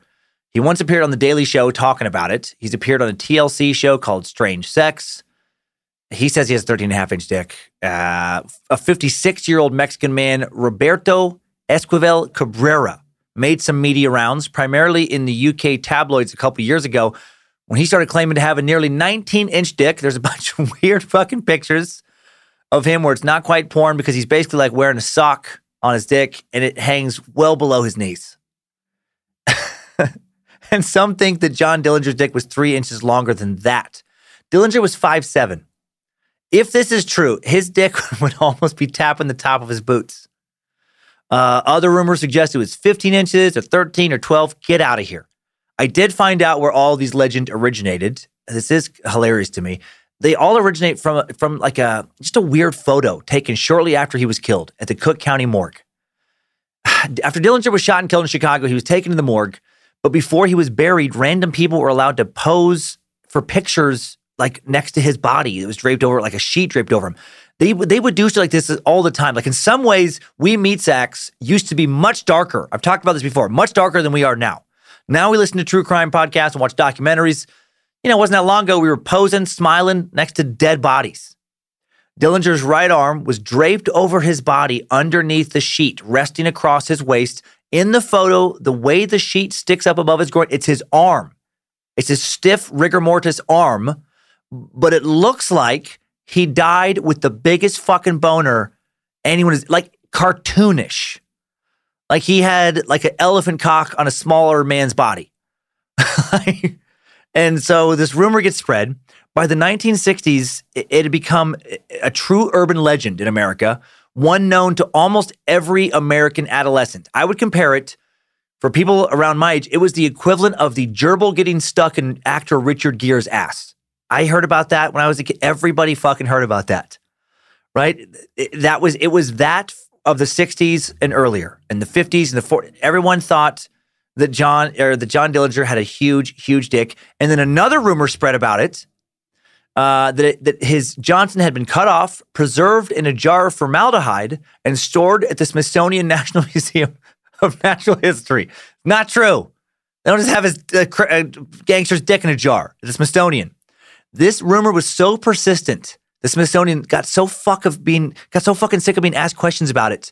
They publicly addressed it. They publicly were like, "Listen, we don't have a dick in a jar. Stop asking us about it." Uh, there was another rumor that Dillinger's dick sat atop J. Edgar Hoover's desk at the FBI. Also, highly unlikely to be true. The FBI actually publicly addressed this as well because they were sick of people asking about it. like, what? I mean, and that's so crazy. Can you imagine if one of our government leaders just had a dude's dick in a jar on their desk? Like, like where they worked on Capitol Hill, but why? Come on, think what you want about any number of current politicians being crazy, but that that is w- w- much further. Uh, just make yourself at home. Uh, you can set your drink right. Oh, God, I'm sorry.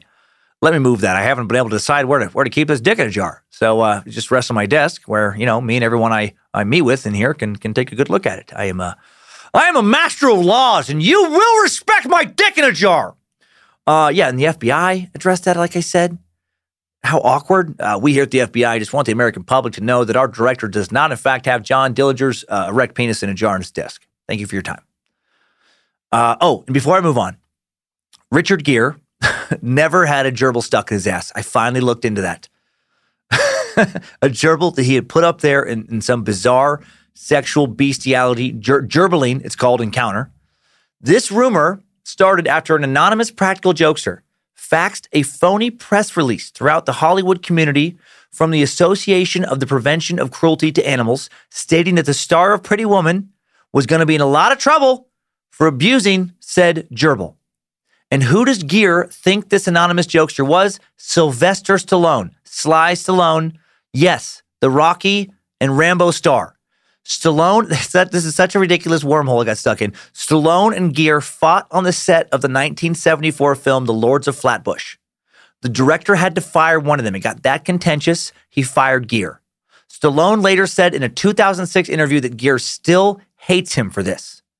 Gere said in an interview that Stallone spread that gerbil rumor, which Stallone denies. Stallone said that Gere was a huge asshole on the set of that movie. And, uh, and if he did get him fired for being a dick, and, and he did spread that rumor about the gerbil that many believe to this day, he has to be pretty proud of himself. I would be. Oh my God. And, and I follow the 73 year old Stallone on Instagram, and that dude cracks me the fuck. Up. I love that dude. His last film, Rambo: Last Blood, uh, grossed over 90 million at the box office uh, for a profit of over 40 million, and that's just at the box office. Richard Gere's latest film, Three Christs, made a little under $38,000 total at the box office. It was beyond a flop. So if Stallone has been in some sort of unacknowledged competition with Gere, he's, he's fucking crushing him right now.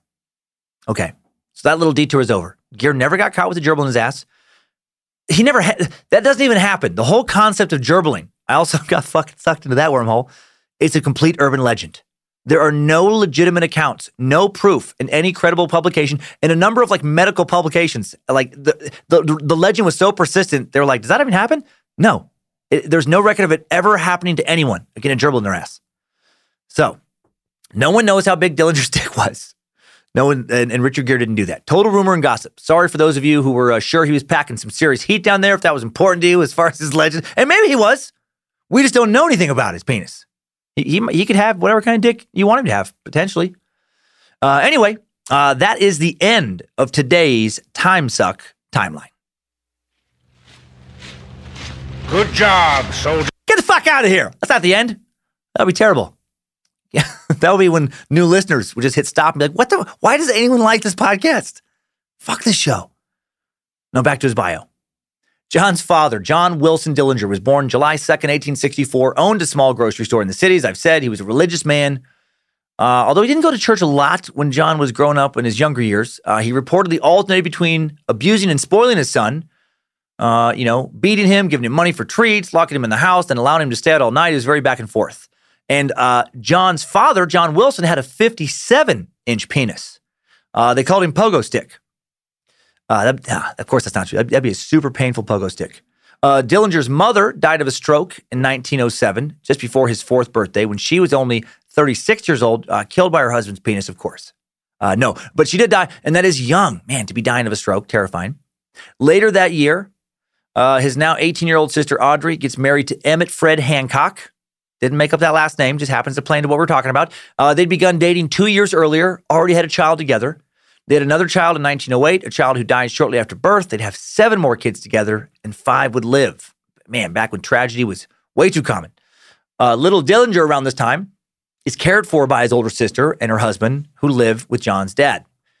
Not a ton is known about young pre grade school Dillinger. Uh, by all accounts, he was a happy toddler. Pictures show a grinning kid who liked to ride carts and wagons pedal tricycles, and play outside. Four years later, May 23rd, 1912, his father, Dillinger's father, remarries in Morgan County to Elizabeth Lizzie Fields. Randomly, John Sr. had met Lizzie at the funeral of his own father earlier that same year. So John Jr. is now nine. After this marriage, his sister Audrey and husband Fred move out, get a place just a few blocks away, a place actually right next to the family grocery store. Initially, Dillinger not happy about all this. He was jealous and disliked his stepmom but reportedly he eventually came to love her. And more weird rumors here. On almost every article or like list verse type thing about John Dillinger, there are unsubstantiated rumors, uh, you know, in so many sources that John would go out, go on to have a three year love affair with his stepmom. I don't believe these for a second. No legitimate biographer gives any credence to this. Lizzie, 32 when she married John Sr., would have three children with him a son and two daughters, half brother, half sister to Dillinger, baby Hubert, born in 1913, sister Doris, born in 1917, brother Francis, born in 1922, and again, nothing credible suggests he had a love affair with his stepmom. And I honestly think that this nonsense is tied to the myth of his huge penis. Eh, you know, this this mythology of his dick was just so big that no one could resist it, not even stepmoms. He was rumored to have sex with all kinds of women, and almost all the rumors seemed to be nonsense. So weird, and uh, and you know what? I, I understand it more than I'd care to, to be totally honest. I won't confirm it. I will not public, publicly measure it. I'm not going to call the people at the Guinness Book of World Records, but I do have a 67 inch penis, and that's limp. 67 inches limp. I have been rumored to have sex with, uh, to have, uh, to have had sex, excuse me, with somewhere between two. I just get worked up talking about this because I get so tired of all the fucking questions. But there's rumors out there about me having sex with somewhere between two and three million women, and it's fucking bullshit. Gosh, gosh dang. No, no one has had sex with, you know, two to three million women. I had sex with, before I met my wife, 300,000 women tops. And I only got to that crazy number because for several years, I, I would have sex with no less than 10 women at a time. Uh, I'd give ladies a ride on the Cummins Express. That's, that's what I called it, you know? After I'd get undressed, I'd say, choo choo, all aboard. And then one woman would just sit on the tip, which is the size of an uh, above average fella's entire penis. And then nine to 15 other women would sit on top of the shaft, kind of like people sitting in a row on a log you know? And and once the woman at the end was done, she would scoot off, and then I would say, "Next stop, Lucy," or whatever that woman's name is. Choo choo, all aboard! And then the next woman would enjoy the tip. And when you know, would go on like that over and over. And when everyone was done, I I to think this was kind of funny. I used to like to say, We've arrived at our last stop for the evening. I hope you all enjoyed your ride on the Cummins Express. Now get out. So, you know, you, you get it. But these days, I usually just sling it up and over my shoulder, wrap it around my waist, you know, tie it up, and uh, go about my day. No big, uh, no big whoops. So anywho, anywho, enough about my 67 inch penis. Back to Dillinger's childhood.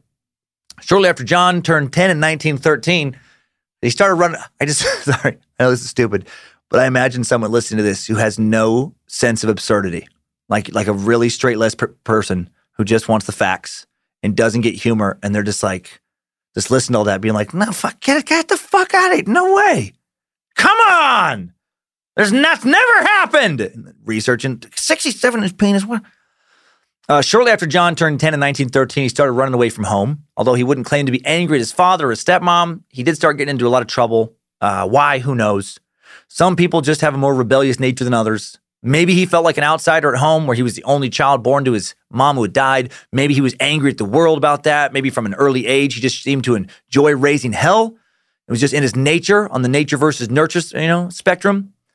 Uh, he once talked some other kids from the neighborhood into getting a rope and tying one end to a neighbor's fence and the other end to a stopped streetcar. And when the streetcar took off, it of course destroyed his neighbor's fence and the flower bed right behind it.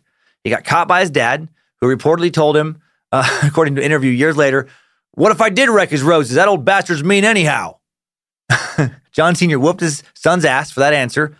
He said, I yanked him into the kitchen, licked him. I turned him across my knee and wailed away till my hand stung, but he didn't cry. He just got up and glared at me and he stomped out. All at once, I wasn't mad anymore. I was sick and afraid that my boy would go wrong. Tough little bastard. Reminds me of my daughter Monroe. I could see her having that reaction if I tried giving her a spanking now. And he did things like this often. He was he was like a he was a very mischievous Dennis the Menace type kid, maybe a little maybe a little meaner. Uh, a teacher at John's in grade school, Elizabeth O'Mara, would later say that the future bank robber John never stole from her in class, although many other kids did. She said that uh, he never cared much about his lessons uh, unless they were mechanical, and he did get in trouble for that. But she she said he wasn't a bad kid. She said he was a prankster, and that she found his pranks quite amusing and creative. I like I like Miss O'Mara. Uh, a girl John went to school with, Violet Lively, remembered him differently though, saying years later that John scared her. She said he sneered instead of smiled. He, he, was a bully. Said he and her brother used to get into fights, and, his, and you know uh, John would beat her brother's ass. Said uh, you know he beat up her brother numerous times, and bad enough that her mom visited John Senior, told him that she was going to pursue criminal charges if young Dillinger uh, you know beat her son up again. And then supposedly Dillinger's dad told her, Mrs. Lively, if you think that will do any good, go right ahead, for I have tried everything. He was that kid. John's former Sunday school teacher, a woman named Ella Ellsbury, thought John was mischievous but polite. She remembered him causing trouble with other boys, but that he also always tipped his hat to her. I love that. Yeah, sure. I mean, he's you know he's you know causing trouble, but he tipped his his hat to me, so I think he was good. Uh, the older he got, the more trouble he caused. As he grew into a teenager, he got into more fights, committed various petty crimes, started staying out all night at parties. Uh, he once crashed an unattended switch engine into a line of coal cars just for a laugh. Just thought it'd be funny. I kind of love this. I kind of love young Dillinger. I'm not gonna lie to you. He also stole whiskey from an unattended boxcar and allegedly got his uh, got a bunch of girls drunk and uh, you know uh, started showing up to school drunk. So he's you know he's fooling around. He's causing all kinds of mayhem. Uh, he even got a childhood gang together. He dubbed the Dirty Dozen, and they would ter- Jesus Christ they would terrorize younger children, vandalize and steal. Hearing the nickname Jackrabbit uh, later for how spry he was, how nimbly he would evade police. Dillinger was apparently also a pretty decent baseball player, solid second baseman and shortstop. So that's, that's a lot about his youth there. In 1919, prohibition begins. The 18th Amendment is ratified by 36 states, making it illegal to produce, transport, or sell alcohol. This, of course, unleashes, you know, the black market organized crime floodgates in an era of lawlessness. And this climate would soon provide the perfect climate for John to begin his criminal career in earnest. He drops out of high school the same year against his dad's advice. At the age of 16, begins working in a factory making plywood. He's considered a hard worker, but he doesn't stay long. Gets a better job as a runner for the Indianapolis Board of Trade. Doesn't stay long there either. Gets a better job again, right? It's the 20s. There's a lot of jobs. Uh, gets a job as a mechanic at a machine shop south of Indianapolis. James P. Burcham's Reliance Specialty Company. He'd work here off and on for four years. He'd bounce out for a while, he'd come back and work for a while. Uh, you know, he was a sporadic worker, but he was really good mechanically. And so even though he wasn't reliable, they kept hiring him back. 1920, when Dillinger is 17, his father decides to sell the grocery store and move the family to a 62 acre farm just outside of Mooresville, his wife's hometown for eight, uh, of 1,800 people, almost exactly 20 miles from downtown Indy. He hopes this move would help his son, uh, you know, keep from getting into further trouble. It does not. John Sr. and Dillinger's stepmom Lizzie also get reacquainted with Lizzie's childhood faith and start regularly attending a Quaker church in Mooresville, get much more religious. Dillinger doesn't care for any of this. He doesn't like it. Doesn't like all the church going. Doesn't like the, the the move to the country. He likes the city. He does start going hunting in the woods on a regular basis and gets a reputation for being a really good shot. Getting handy with firearms will help him later. It'll serve him well in his criminal career.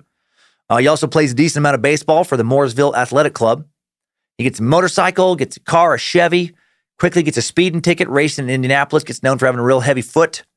He's driving in and town, uh, in and out of town often, you know, both for work at the machine shop and to visit friends, visit his sister Audrey. Audrey's daughter, daughter Mary, his niece, who was nine when John was 16, remembers him being a fantastic uncle. She'd later say he was generous to a fault and had a fantastic smile. They'd play catch, you know, with the baseball. He'd buy her bubble gum and hang out. 1923, 20, uh, 20 year old Dillinger becomes obsessed with reading books about old West outlaw, former suck subject Jesse James and the James Younger gang. A friend of Dillinger at the time, Delbert Hobson, said Dillinger loved tales of James' courage and daring, while he was also chivalrous to women and children. He said that Dillinger would later try to emulate that in his own criminal career. Uh, Dillinger also started dressing like the gangsters of his day, tilting his hat off to one side, walking with the swagger. Friends notice he starts to talk tough, taking on the air of being a bit of a hoodlum. And he also falls in love in 1923, Frances Marguerite Thornton the 18 year old beautiful stepdaughter of his uncle, technically his first cousin, but, but his first step cousin in a time when that wasn't weird at all. Uh, he courted her for a great deal in 1923. They wanted to get married, but both Dillinger's dad and Frances's father were against it. They wanted John Jr. to grow up a bit first, get a little more established, get a decent, steady job, hold it for a while. He seemed too wild to get married. Dillinger disagreed, you know, of course, uh, pushes harder to get married, and then Francis's father outright forbids it. You will not marry my daughter. Dillinger, pissed, breaks up with Francis over this. And then, in an act of careless anger on a warm July night, he puts a revolver in his pocket, steals an overland sedan in Mooresville, drives it into downtown Indy, parks it on the circle beneath the Soldiers and Sailors Monument. Around midnight, starts walking around looking for God knows what, looking for trouble with a pistol in his pocket. Two police officers think he's up to no good. They're on patrol. They start talking to him.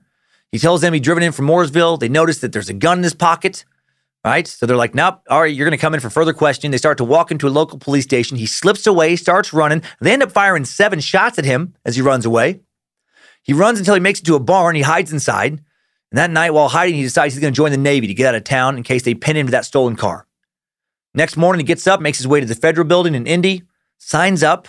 The recruiters list him as uh, 5'7, 155 pounds, brown hair, blue eyes, ruddy complexion, 20/20 vision, great hearing, 35 inch chest expands to 38, 47 inch dick limp that could expand to 128 inches uh, firm.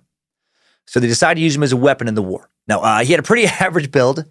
Uh, he shipped out almost immediately, make it, uh, makes it to the Great Lakes training station four days later. After letting his sister know that he's joined the Navy, you know, she, she relays the word to the rest of his family.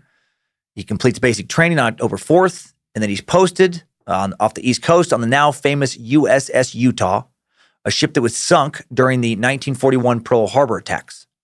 And he spent his time, and he didn't enjoy his time. He spent his time on board shoveling coal into the ship's huge boilers. After 22 days of nonstop, hot, hard labor, he jumps ship in Boston and he uses his uh, his dick as a propeller of sorts. And he just he was uh, he was really good at swimming. He just like spins it and just it zips him right on into the shore. Uh, no, but he does he does jump ship in Boston and he goes uh, AWOL. He comes back after just a day. He's punished with an $18 fine, almost a month's pay at the time. He's sent to the brig for 10 days, where he's only given bread to eat, water to drink. When he doesn't report properly for this punishment, he has five days of solitary confinement added to his sentence, pisses him off a little more.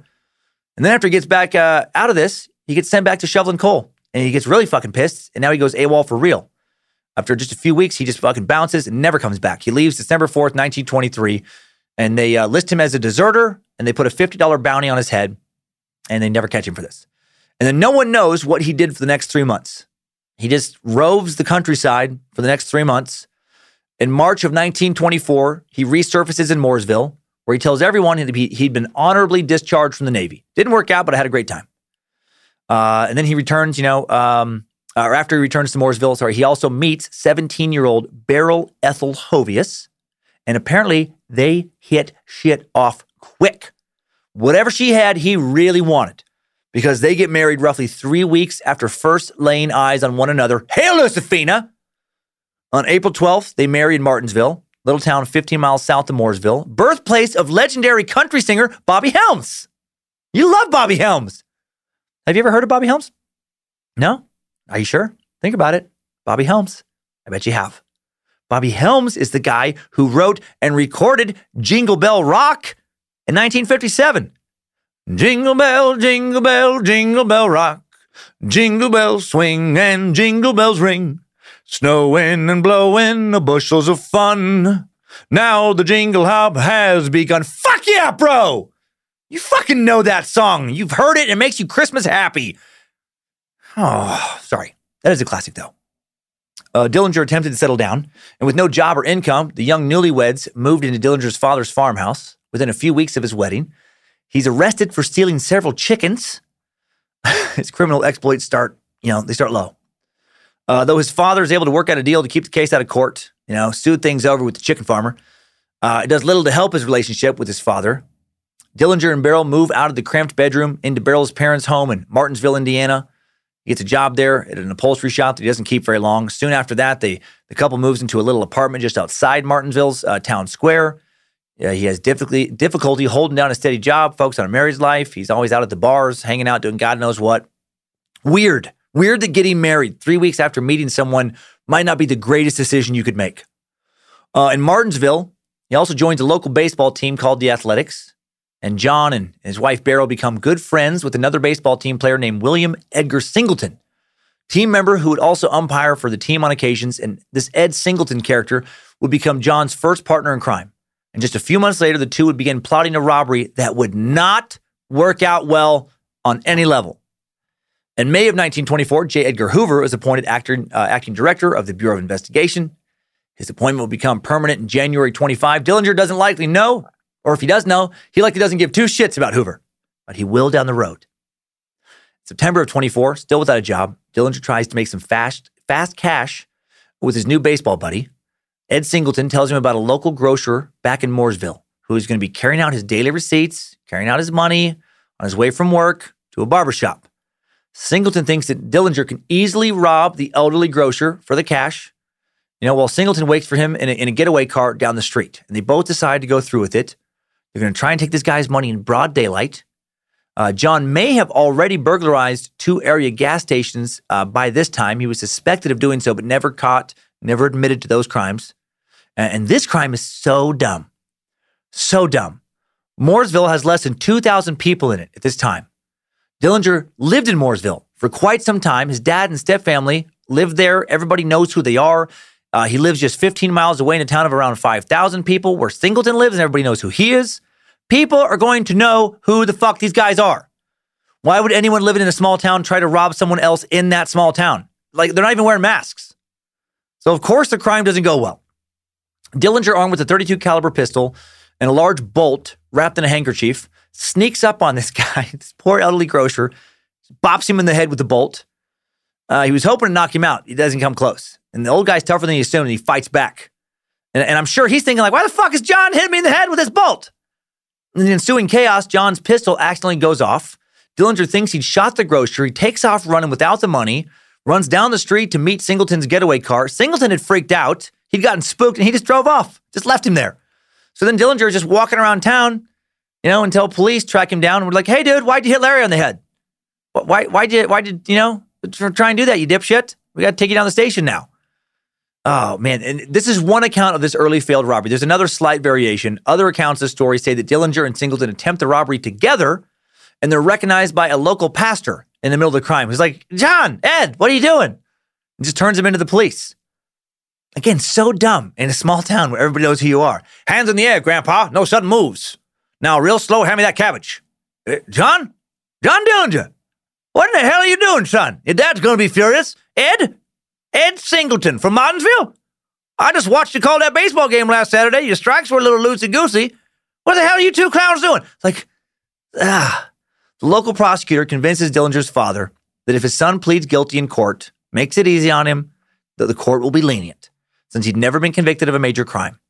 Thinking that he will just get a slap on the wrist, Dillinger Jr. appears in court with no lawyer, without his father, and he gets a lot more than a slap on the wrist.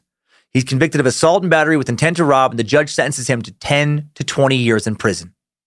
So he's getting sent to the big house, the Indiana State Reformatory, despite this being his first conviction. Singleton, who already had a prison record, was only sentenced to four years because he actually went to uh, came to court with a lawyer. Uh, poor Ed. Uh, he and Dillinger would never team up again. Ed would die a short time uh, after getting out of prison, just a few years later, after passing out drunk on a railroad track. Uh, and, and that's how you know you've had way too much to drink. When, when the rumble and noise of a coming train doesn't wake you up after you've passed out on the tracks. Unfortunately, once you've learned that lesson, uh, you're super duper dead usually. I, I don't, you know what I do? I have a little trick. When I'm crossing a railroad, if I've had anything to drink, what I do is I, I use my dick like a lasso and I just, I swing it out to a nearby tree and I just swing over the tracks uh, using my penis like a, like a rope, you know? But I, but I know, I, I know everyone can't do that. So I shouldn't have even brought that up. September 16th, 1924, John Herbert Dillinger, man with the penis of unknown size, arrives at the Indiana State Reformatory in Pendleton, little town 35 miles northeast of Indiana, a town of under 1,500 people at the time. Hometown of Dick Dickey. Do you know who Dick Dickey was? Think about it. Are you sure? Dick Dickey's a real name. Dick Dickey was drafted in the NBA in 1950. He played one season for the Celtics. One season for the Boston Celtics, averaged 2.8 points a game as a point guard, never played again. And I don't know much else about him other than he really, truly was named Dick Dickey. Right? Last name Dickey, first name Richard. Went by Dick. Died in 2006 in Indianapolis at the age of 79. What the fuck were his parents thinking? I did, I did a little bit of etymology research on the word dick. I know this has been a very dick heavy section of the show. Uh, it started being used, that term, as a slang for penis in 1880. Was originally a military slang for penis, originated in some barracks. 1880, that's when it first shows up on the written page. He's born in 1926, so they knew. They fucking knew. For over 60 years of his adult life, he was hearing stuff like, Dickie, party of one. I'm assuming he was alone a lot of the time. Dickie, Party of Dicky, Dick Dicky, your table's ready. For four seasons of college ball at North Carolina State, announcers in Raleigh were saying stuff like, make some noise for the Wolfpack starting point guard, Dick Dickey. Give it up for Dick. Give it up for the Dick Dickey. It's a ludicrous name. His parents were idiots. Anyways, we're not here to talk about Dick Dickey or to talk about John Dillinger. September 16th, 1924, he's 21 years old. He's just started serving a 10 to 20 year prison sentence, and he's pissed. He's pissed about the whole situation. He's a difficult prisoner right off the rip. He'd served much of his time shortly after arriving in solitary confinement. When he's not in solitary, he's training to become a criminal. Early in his incarceration, this is when he supposedly said, I will be the meanest bastard you ever saw when I get out of here. He wouldn't necessarily be the meanest, uh, but he would but he would raise a lot of hell. He would cause a lot of mayhem. He would be a menace. Uh, while in prison, he played on the prison baseball team. He worked at the prison shirt factory. Accounts say he was a good worker, routinely finishing his quota quickly and then worked to fulfill the quotas of other workers. He had a charming personality, made him popular amongst inmates. Wasn't really popular amongst guards. He also uh, hated authority, didn't like being told what to do. He tried to escape a number of times. He also ended up befriending a number of hardened criminals who would become his crime gurus. At first, Dillinger's young wife, Beryl, just 18, wrote and visited him frequently. After a while, though, she became weary of the distance between her and her husband. Of course she did. She'd only known him for three weeks before they got married, and they were married for less than five months when he got arrested.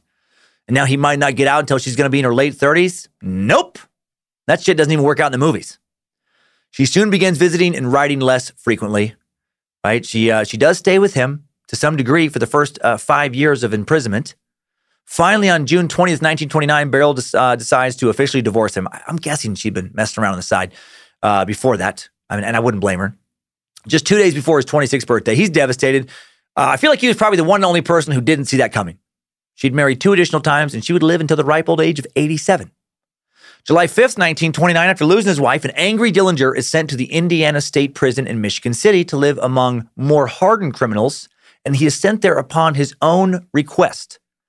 Michigan City, birthplace of Don Larsen, dude who pitched a perfect game for the Yankees in Game 5 of the World Series to clinch a series victory over the Brooklyn Dodgers. That guy passed away just a few months ago on January 1st, just a few miles north of the Suck Dungeon uh, in Hayden, Idaho. Anyways, authorities scratched their heads as to why Dillinger would want to be transferred to a more strict, more violent prison. When asked why he wanted to make the move, he said he uh, wanted to uh, play for a better baseball team. They had a better baseball team at the Indiana State Prison. Uh, it, was, it was bullshit. He did not end up joining the prison baseball team there. Instead, he teamed up with a friend of his, a couple friends, Harry Pierpont, Pierpont, and Homer uh, Van Meter, who he'd met incarcerated in Pendleton. They'd been transferred up there a few months uh, prior. They were each career criminals with no intention of letting prison reform them. They were planning a jailbreak and several bank robberies for uh, when they got out of jail, make some real money. They introduced John to Walter Dietrich, a seasoned bank robber who'd worked with one of the most notorious bank robbers of that time, Herman Lamm. and Dietrich taught these men meticulous methods used by Lamm to pull off many successful heists. Lamm was known for doing detailed research before hitting a bank. He'd learned the bank layout, the location of the valuables, the movements of the guards, of the workers, where the nearest police station was, etc., etc. He wasn't just barging in with a gun demanding money. He was a student of the game. Fucked up game to be sure. Especially in the days when I said, you know, uh, uh earlier that you know banks weren't guaranteed, and these guys were essentially just stealing from the customers. But you know, he did take his craft seriously. Pierpont and Van Meter had the knowledge and the plans in place for some big robberies, but they still needed to actually, you know, uh, get out of jail to go ahead with their perfectly crafted robberies. To do that, they need a man on the outside to outfit them with guns, money, the bankroll to escape. John had a significantly smaller sentence than his friends and was going to be getting out much earlier than them. Pierpont and Van Meter wanted him to be that man. You break us out, we'll make you a lot of money, kid. John was all about it. Despite his first heist going very wrong, he wanted to double down on his choice to be a, a bank robber, to you know, to rob, be a criminal. He was committed to being a gangster once he got out of prison. His new pals inform him of reliable accomplices and safe houses on the outside. They give him a list of banks and stores that would be great places to rob. A few months after transferring to Indiana State Prison in late October of 29, the stock market crashes. The Great Depression begins. The following spring, April 24, 1930, the first list of public enemies is published by the Chicago Crime Commission. Al Capone is in first place. Soon, John Dillinger will top the list of America's most wanted men. Also in April, Hollywood's version of Gangster Life captivates the nation in the first of many Depression era crime movies, Little Caesar. Uh, three and a half years later, March 10th, 1933, Dillinger, after receiving a master's degree in the Indiana State Prison in Michigan City, is paroled. When he leaves, one of the few possessions he leaves prison with is a map supplied by his fellow inmates of prospective robbery sites. Man, nice. Leaving prison with the mind on crime kind of messes up the whole point of being in prison. Dad couldn't reform him when he was a kid. The state can't reform him now as a man. He'd served nine and a half years of a sentence, and then he walks out into a different world. I can't imagine that. Right? He's a few months shy of 30 now. He's walked out into the world of the Great Depression. This is a dude who had a hard time keeping steady work during the roaring 20s when everyone could get a job. And now he's an ex con without much of a resume, walking into the hardest economy the US has ever seen. He immediately, of course, turns to crime. I mean, he was going to anyway, but that gives him even more incentive. Just a few weeks after his release, he commits his first robbery. Gets right to it. He commits this crime with a small uh, time gang of hoodlums in Indianapolis known as the White Cap Gang, the White Cappers. He gets a long barreled Colt 3220 revolver, also known as an Army Special. He and two other men rob City Foods, an all night grocery store in Indy at 4609 East 10th. After almost getting caught stealing two of the getaway cars they needed to pull this off with. When Dillinger and 19 year old William the Kid Shaw walk into uh, this uh, little shop, this little grocery store, a clerk spots the long barrel of the Colt poking out of Dillinger's pocket. She screams. Shaw grabs some money out of the cash register while John waves his revolver around, telling everyone to go to the back of the store. An elderly man refuses to move. John takes the butt of his revolver, bashes the dude in the mouth, hits him in the jaw hard enough to knock out several teeth. This is the second old man he's bashed in the head now. First, Frank Morgan, I don't think I said his name earlier. That grocer who got sent, he got sent to prison for trying to rob him back in Mooresville. Now this guy. And this is a dude who become a Robin Hood type national hero, a guy who likes to bash old men in their heads with uh, with various blunt instruments. Uh, the fact that people were killed during his later holdups would be overlooked. Moments like this would be overlooked. Instead, the national press would play him up as a brilliant, daring, likable individual, beating the banks, which had inhumanely foreclosed mortgages on helpless debtors. Because that's a story that, you know, readers wanted to hear at that time. Uh, these guys did all this to make less than 100 bucks total, this robbery. Dillinger got 30 bucks out of the deal after splitting money with Shaw and the getaway driver. A few days later, Dillinger and the kid Shaw team up again. They team up with a new getaway driver. They hit Haag Drugstore, 5648 uh, East Washington. Uh, Dillinger and Shaw walk in this time with their guns already out, yelling for everyone who isn't the cashier to get to the corner. Now look at them. They make around 100 bucks uh, total again. And these guys were not very good at this stuff yet. with this robbery, um, Shaw got really pissed at some of the people who were put in the corner for looking at him because he kept telling them to turn around. And then he'd go back to trying to get some money of the cashier and he'd look around and they'd be like back facing him. And then he almost like shot some of them. He was like, turn around. He finally realizes that he is yelling, turn around. They would turn around one way. And then Dillinger is also yelling, turn around. And they would turn back around. So they're just fucking spinning around in circles trying to listen to both these fucking idiots. uh, a few days later, they hit a Kroger, Kroger grocery store at 3512 North College Street. Kroger grocery stores, man, they've been around since 1883. They only make a couple bucks this time because Shaw's white cappers had already robbed the store just a few days uh, before. And and uh, you know now money collectors are coming a few times a day to take the cash to a safe. And Dillinger's pissed. He'd asked them, "Are you sure you hadn't robbed this place?" And they're like, "No, no, no." Then they they go to rob it. Oh yeah, I guess we did a few days ago. Ah, sorry, I forgot. John's getting sick of these small time, you know, little hits. On June 22nd, 1933, Dillinger's 30th birthday, he and Shaw go to Case a Bank. He wants to hit a bank, but uh, it's boarded up. This bank was a victim of the Great Depression. So they're like, shit. Okay. So they go to a fruit market instead on 10th and Bellefontaine. Then they hit Eaton's Sandwich Shop at 642 East Maple Road, popular bustling place, and they make 340 bucks. Their biggest haul to date. The very next day, Shaw gets married. He's doing this a day before he gets married. Now he's going to have to take a break from uh, small time stick ups to go on his honeymoon. Dillinger takes off with some other ex cons to see the 1933 World's Fair in Chicago. He's got a little bit of spending money now. He buys himself a new suit, looks all gangstered up, got some shiny shoes.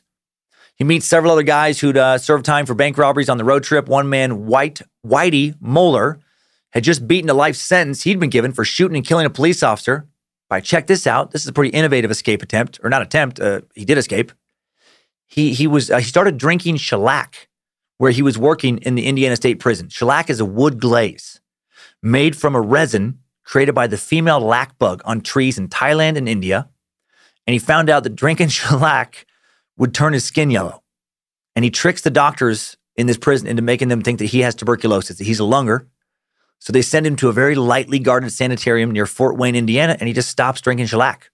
And so he feels great, and then he just walks the fuck out. Like, who didn't escape from prison back then? Uh, Mohler, Dillinger, several others believed to have robbed a number of places on this road trip. Uh, which places, nobody knows for sure. But Dillinger came back to Indy with enough cash to buy a Chevy. Dillinger and his gang continued to rob all kinds of places throughout the summer of 1933. During one holdup, at the Bidewee Inn, a roadhouse on Burlington Drive in 12th Street in Muncie, Indiana. Dillinger again uses the butt of his revolver to smash another dude in the jaw. Young dude this time who doesn't lose any teeth. On either June 10th or June 21st, different sources list uh, the dates. Uh, Dillinger successfully robs his first bank, New Carlisle, Ohio. He takes $10,600 accompanied by two unidentified men. The Dayton Daily News reports that the bandits snuck into the bank at some point during the night, ambushed the first person to arrive to work the next morning, clerk Horace Grisso.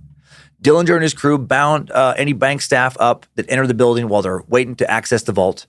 Shortly after that, Dillinger robs another bank, the commercial bank in Daleville, Indiana. Walks in by himself this time. Little town of around 1,000 people, 50 miles northeast of Indianapolis, 11 miles southwest of Muncie. When the teller tells him she doesn't have the key to open the door between the lobby and the bank's caged working area, Dillinger quickly and gracefully springs over the six foot barrier. This little move earns him his first nickname in the press. This is when he starts getting called the Jackrabbit. Not knowing how much he got, some think around $3,500. The teller said he scooped several handfuls of cash into a sack. He took a valuable coin collection and three diamond rings that belonged to the daughter of another cashier, another teller who dropped them off earlier when she went to play tennis so they would be safe. That sucks. When Dillinger gets back to Indy, he finds out that his first robbery partner, William the Kid Shaw, isn't going to be a partner anymore. He's been arrested for some of their earlier robberies, and he gets a 10 year prison sentence. This arrest does not deter Dillinger from committing more robberies one bit. He's got a taste for it now, and he wants to put together a more experienced gang to pull off bigger heists. Right? He's, he's got to save up enough money to break out those dudes from prison earlier. They're going to get him the big jobs. So, with a variety of dirt bags, he robs more banks across Indiana as the summer of 33 continues. Uh, in one holdup, in a moment of anger, he pulls the trigger on a teller, and miraculously the gun jams. So he almost tries to kill somebody this summer, or he does try to kill somebody, almost kills him. He also gets uh, uh, better at robbing banks throughout the summer. He doesn't uh, just always barge in and demand money. He starts doing stuff like pretending to be a sales representative for a company that sells bank alarm systems. He reportedly entered a number of Indiana and Ohio banks and used this ruse to access their security systems and bank vaults, uh, you know, to case them out before he robbed them later. Another time, he and the crew he's with pretend to be part of a film company, scouting locations for a bank robbery scene. Bystanders stand and smile as a real robbery ensues, and then they really take the loot. Uh, stories like this increase his growing legend. On July 26, before the press knows that the Jackrabbit is John Dillinger, he returns home to Mooresville to visit his dad and hears that his parole officer, Frank Hope, plans to have him arrested for a variety of parole violations. Hope orders surveillance of John's sister Audrey's home in Indy and other locations. On August 4th, John robs the Montpelier National Bank in Montpelier, Indiana for 6700 bucks. He doesn't care that he's on uh, parole violation. You know, a few days later, Dillinger is tied to a a uh, number of bank robberies by an ex Pinkerton detective, Forrest C. Huntington, who's been working for a security association, working for a variety of Indiana banks. He interviews a number of men associated with Dillinger, including William the Kid Shaw, and now the Jackrabbit is known to be John Dillinger. And now John Dillinger is one of Indiana's most wanted men. On August 10th, Hoover's Bureau of Investigation is expanded, renamed the Division of Investigation. Also on the 10th, Indiana State Police put out an APB, all points bulletin, all points bulletin, looking for John Dillinger and a few of his associates, right? They're looking for this guy specifically now. Four days later, 10 days after the Montpelier heist, Dillinger and some of his crew robbed the Bluffton Bank in Bluffton, Ohio for six grand. Police in Ohio are now looking for John Dillinger. Three weeks later, September 6th, at the Massachusetts Avenue Bank in Indianapolis, Dillinger makes off with 21,000. He's getting some, you know, bigger, bigger jobs now. He has enough money now to break out some of his friends from the Indiana State Prison, those guys who taught him how to rob banks for real money. Homer Van Meter had already been released in May of that year, so he doesn't have to break him out. But he wants to break out Harry Pierpont and a few other mem- members of Harry's gang. He wants to put together a dream team of bank robbers and take things even further. And think about how insane this plan is. He's robbing banks to save up enough money to bust a bunch of people out of prison to rob bigger banks. Just to even have the balls to want to try to pull that off. You know, he wants to take things further and he's already taken things pretty damn far. By the end of the summer of 33, Dillinger becoming pretty famous. He and his boys are starting to rob, rob banks in a more theatrical manner, posing as alarm system reps, like you know, film crews. Like I said, you know, they begun to uh, to gain a glamorous reputation as as law enforcement agents try to catch them and uh, start making these guys look pretty inept. They they dress well. The media plays them up as daring depression heroes, and the public eats this shit up. Then on September 22nd, John's criminal career almost comes to a halt. This next sequence of events is so nuts to me. He gets arrested on September 22nd uh, in connection with the Bluffton robbery in Ohio that he committed on August 14th. Because the police receive a tip about his whereabouts from the landlady of an old girlfriend that he'd recently visited in Dayton, Ohio. He's jailed in Lima, Ohio, where he is sent to the Allen County Jail to await trial. After searching him before letting him into the prison, the police discover a document that appears to be a prison escape plan. He won't tell them what it's about. Luckily for Dillinger, just before being arrested, he had helped put a plan in motion for the escape of Pierpont and Pierpont's uh, other gang members, you know, six, uh, including seven other guys he'd previously met in prison, most of whom who worked in the prison laundry back in Indiana. And he put that, yeah, put that plan in motion. John used some of his money from the bank heist to buy weapons and bribe key figures at the Indiana prison just days before he's arrested in Ohio. He smuggled seven 45 caliber pistols into the prison in a barrel of thread meant uh, for the on-site shirt factory. Then, four days after he gets arrested in Ohio, on September 26th, being loyal to the guys he'd met in prison previously pays off big time. They do escape. Harry Pierpont and Russell Clark tell the shirt factory superintendent, George Stevens, he was needed in the basement. They get him down there. He's jumped by the rest of the gang and taken hostage. Walter Dietrich then goes and finds Deputy Superintendent Albert E. Evans, claims he's needed uh, to help break up a fight in the factory basement. Evans also jumped by the gang, becomes their second hostage. Pierpont had been harshly disciplined by Evans during his stay at the prison. He used this opportunity to get some shots in on him. Uh, he has to actually uh, be pulled off before he goes too far and ends up killing the guy, you know, and fucking up their plans for escape. Foreman Dudley Triplett happens to be heading to the basement for supplies. Although this is not part of the original plan, he's taken hostage. Right now they got three. The men uh, make Stevens lead the way through the prison. They conceal their guns under stacks of shirts, slowly make their way through. The rest of the guards and prisoners don't even seem to notice what's going on.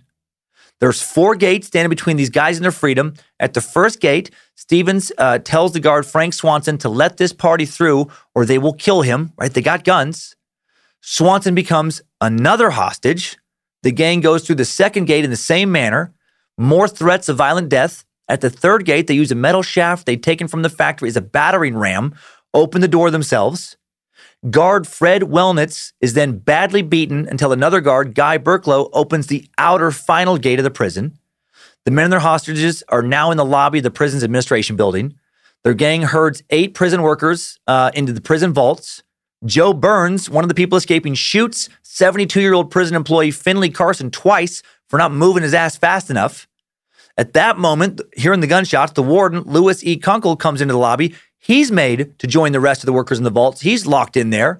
And then the gang just walk out the front door, just fucking leave. This, you know, this is like a maximum security prison. While it's difficult to know 100% who exactly escaped, it's likely thought that it was Harry Pierpont, Charles Makeley, Russell Clark, Edward Shouse, John Red Hamilton, Walter Dietrich, uh, James Oklahoma Jack Clark, Joseph Fox, Joe Burns, and Jim Jenkins.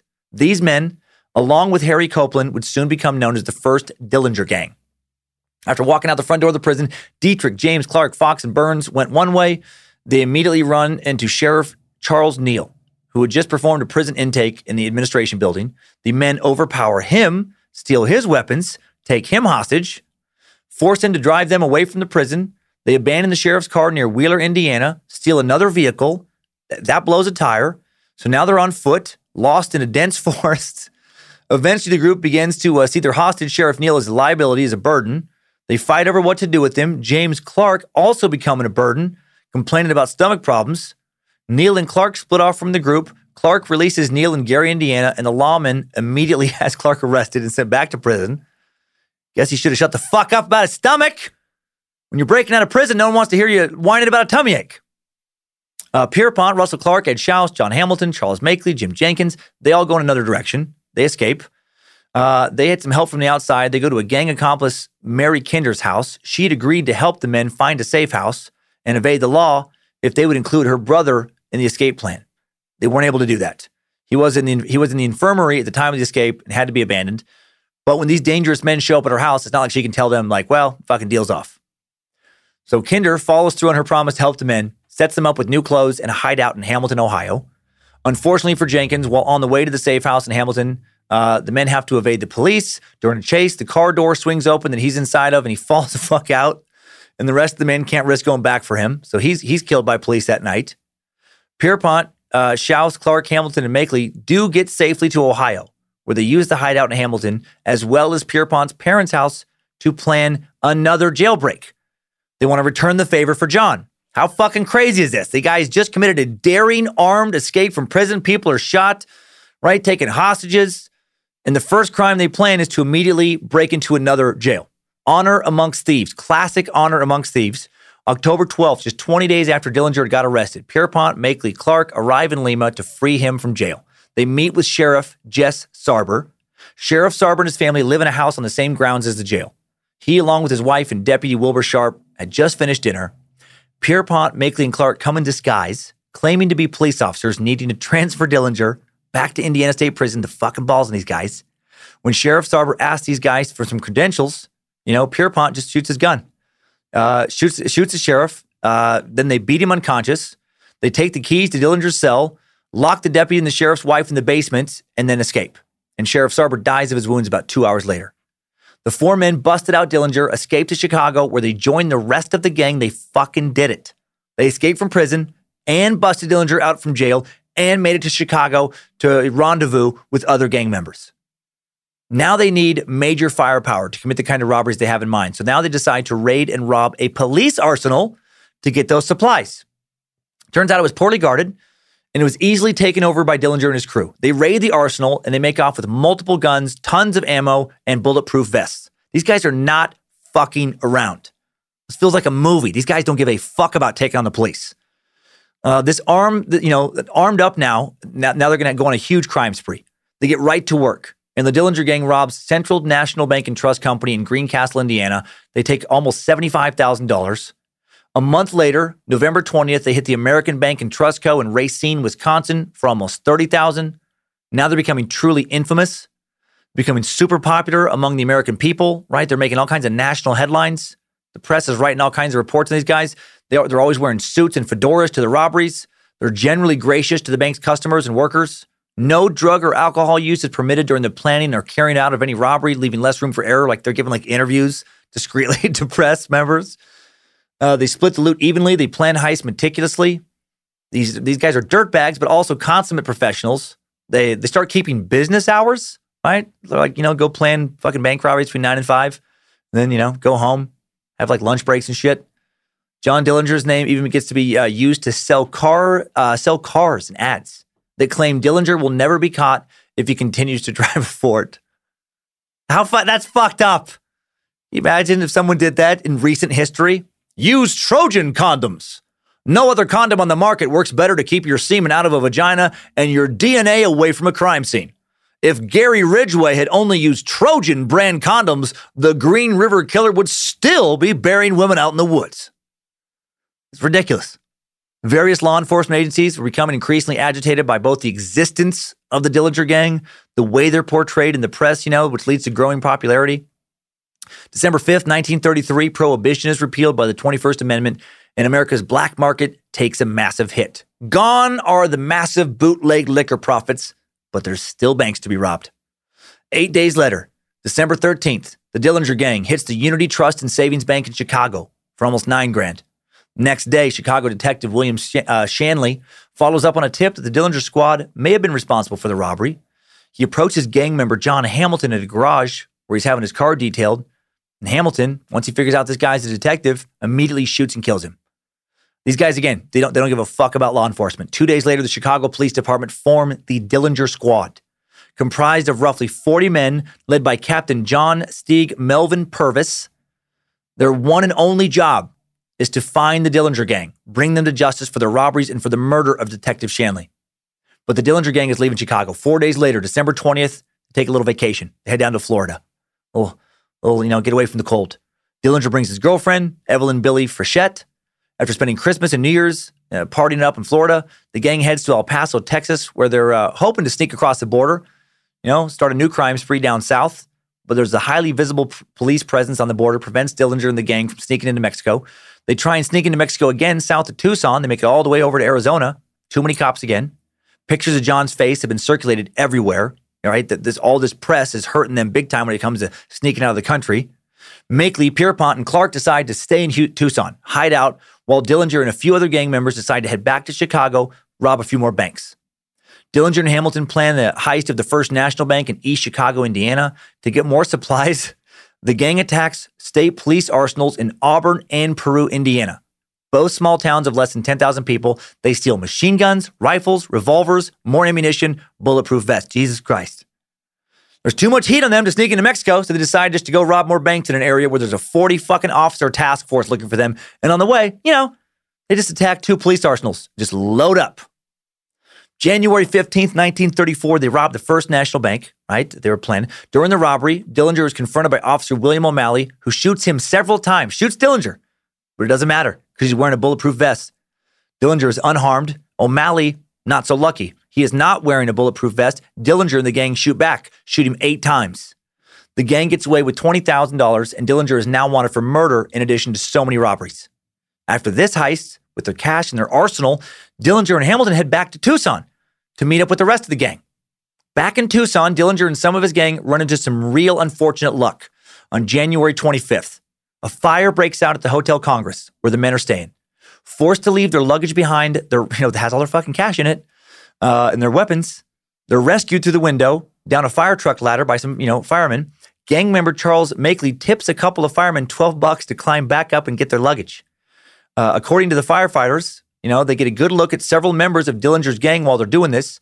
They later recognize Makeley and another member while thumbing through a copy of True Detective and inform the police who promptly arrest five members of the gang, including Dillinger. The police find them in possession of over 25 grand in cash, three machine guns. Oh, no, I'm sorry, sorry. Three submachine guns, five machine guns. Tucson celebrates this, this historic arrest to this day. They have their annual Dillinger Days Festival, the highlight of which is a reenactment of the arrest. It was just celebrated uh, this past uh, January 18th and 19th at the Hotel Congress, which is still there. After their arrest, the men are extradited to Indiana to stand trial. They're held in the Crown Point Jail. Dillinger charged with murder of that police officer in East, East Chicago. The police boast to area newspapers that this jail is escape proof. They post extra guards to make sure Dillinger doesn't get out.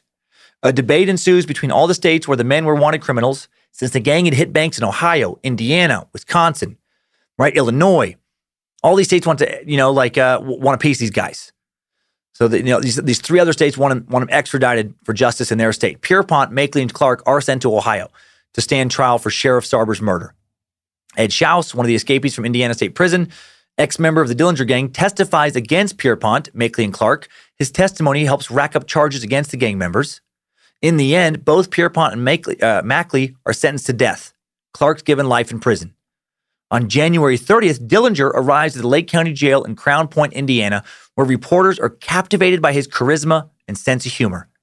This dude's still just 30 years old. He hasn't even been out of prison for a year yet. He's been paroled on May, or he was paroled on May 10th, 1933. Just eight months later, he's back in jail again. He'd already spent a few weeks in jail back at the end of uh, September, early October. All this shit's happening in such a small window of time. Uh, at this new jail, you know, uh, um, Dillinger poses for a photo with several members of local law enforcement, including prosecutor Robert Estill, places his arm on Estill's shoulder, and that scandalous photo will eventually ruin Estill's career. What, what the fuck? Even the prosecutor sees Dillinger as a celebrity first, criminal second. Uh, there are different accounts of what happened next. But the, the prison was certainly not escape proof. Uh, March 3rd, 1934, less than two months after being captured for oh so many crimes, including the murder of a law enforcement officer, a few months after busting out of another jail where another law enforcement officer had been murdered, John and another prisoner, Herbert Youngblood, Youngblood, excuse me, escape. How crazy is that? After all this, they finally catch him again. They catch him again, and he escapes again. One account says Dillinger's crooked lawyer managed to smuggle a gun into John's cell, and then he used it to break out.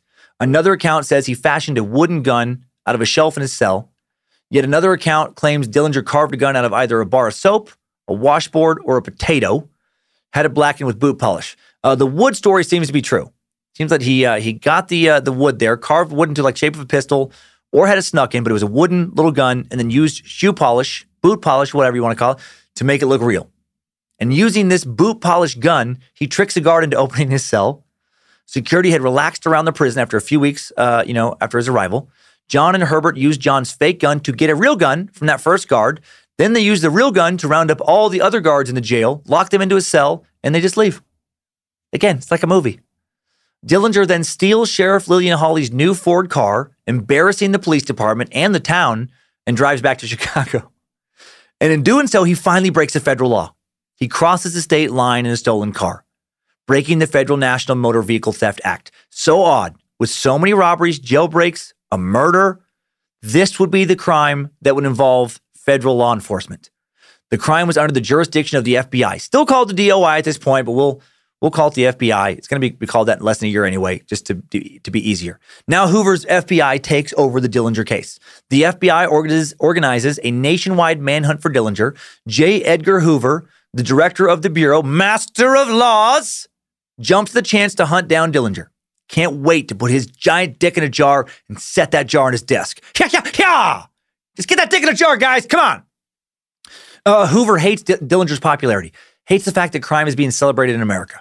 Despite more heat than ever, right after breaking out of jail, Dillinger heads to Mooresville, visits dad at the family farm, where he poses for pictures holding the wooden gun he'd used to escape the Lake County Crown Point jail in one hand and a 1921 Thompson machine gun in the other hand. When the press gets word that Dillinger had paid his father a visit, it makes front page news, makes the FBI look like a bunch of fucking idiots. The master of laws, not pleased. At this point, a lot of John's men are in prison. He needs a new gang. Some reports say that Lester Babyface Nelson Gillis actually helps Dillinger escape from Crown Point in exchange for Dillinger's membership in Nelson's gang. Others say Dillinger went to his old Indiana State Prison friend Homer Van Meter looking for men to outfit a new gang. Regardless of how it began, two of the most notorious bank robbers of the 1930s now working together. John Dillinger, the Jackrabbit, psychopath, babyface Nelson, and it's called the Second Dillinger Gang. Whether or not you know Nelson was leading it or not, it's called the Second Dillinger Gang in the press. Uh, it consists of Dillinger, Nelson, Van Meter, John Hamilton, Tommy Carroll, and Eddie Green. This gang, a far cry from the calculated and meticulous first Dillinger gang. Second gang, more violent, more impulsive. Nelson, as we learned earlier, hothead. The next robberies would not go smoothly. March 6, 1934, the new gang hits the Securities National Bank and Trust Co. in Sioux Falls, South Dakota. Starts off all right. All the gang members are doing their jobs. Carroll's on the lookout outside the bank. Hamilton sits in the car ready for a getaway. Dillinger, Van Meter, Green, Nelson all enter the bank to perform their assigned duties. Of Nelson, Tommy Carroll would later quote as saying, That guy would walk into hell and back on a job. He's a mental case. But he would fight the devil when we were hitting the bank. Nelson saw a motorcycle patrolman Hale Keith through the window. And, you know, uh, as one does, he stands up on the cashier's counter, starts laughing like a maniac, and just indiscriminately fires his gun out of the window. He does uh, hit uh, Keith several times. Keith lives, But this is not the normal Dillinger gang MO, right? Nelson's mayhem on legs. The others seem to only fire their weapons in self defense or to serve a purpose. They take uh, almost 50 grand from the bank, surround themselves with hostages and bystanders on the way uh, uh, to get together on their car. The waiting police don't dare attempt to take out gang members when they're so close to innocent civilians. The gang made five of their hostages stand on the car's side running boards. We talked about this a long time ago in Bonnie and Clyde when these guys would do this. They would create a human shield on the sides of the car as they would speed away. How much does that suck if you're one of those hostages? One second you're making a deposit down at the local bank. Next second you're hanging out on the side of a fucking car, hanging out for dear life. While the most notorious gang in America is speeding off and shooting at cops. Hold on, you crumbs, and take that, coppers. We got the bulge on you today. You coppers ain't no match for these hatchetmen. We're taking our cabbage. We'll fill you full of lead. One officer manages to fire off a shot despite all this, and he shoots the car's radiator before the gang drives out of sight, slows down the car a few miles outside of town. Three police cars catch up to them, but it doesn't do any good because they end up retreating in a barrage of gunfire. They're outgunned. The gang then hijacks another car, drives the hostages they still have 10 miles further out of town, release them and escape. And they go right to planning their next job. Just a week after the Sioux Falls robbery, March 13th, the gang hits the First National Bank in Mason City, Iowa. And once again, old psychopath Babyface Nelson causes some trouble. He, Carroll, and Dillinger stationed outside the bank while the other men go in to collect the money. Then Nelson goes berserk. He starts firing wildly in different directions for no obvious reason. He ends up hitting a bystander, R.L. James, and like he's again just laughing like a crazy person. He is a crazy person. Later, when Hamilton comes out of the bank, he's enraged to see a, another innocent person wounded. Nelson, lying, claims that he thought the man was an officer. Meanwhile, an actual officer who's off duty, James Buchanan, sees what's happened at the bank and he grabs a sawed off shotgun and takes cover nearby. He doesn't want to fire into the crowd that has gathered to watch the robbery, so he just trades insults with Dillinger, who's guarding the bank door. Eventually, Buchanan says something that pisses Dillinger off, and he pulls his 38 pistol from his pocket and fires, barely missing Buchanan. Then Carroll fires his weapon at an oncoming car that quickly backs up and flees the scene. It's becoming chaotic.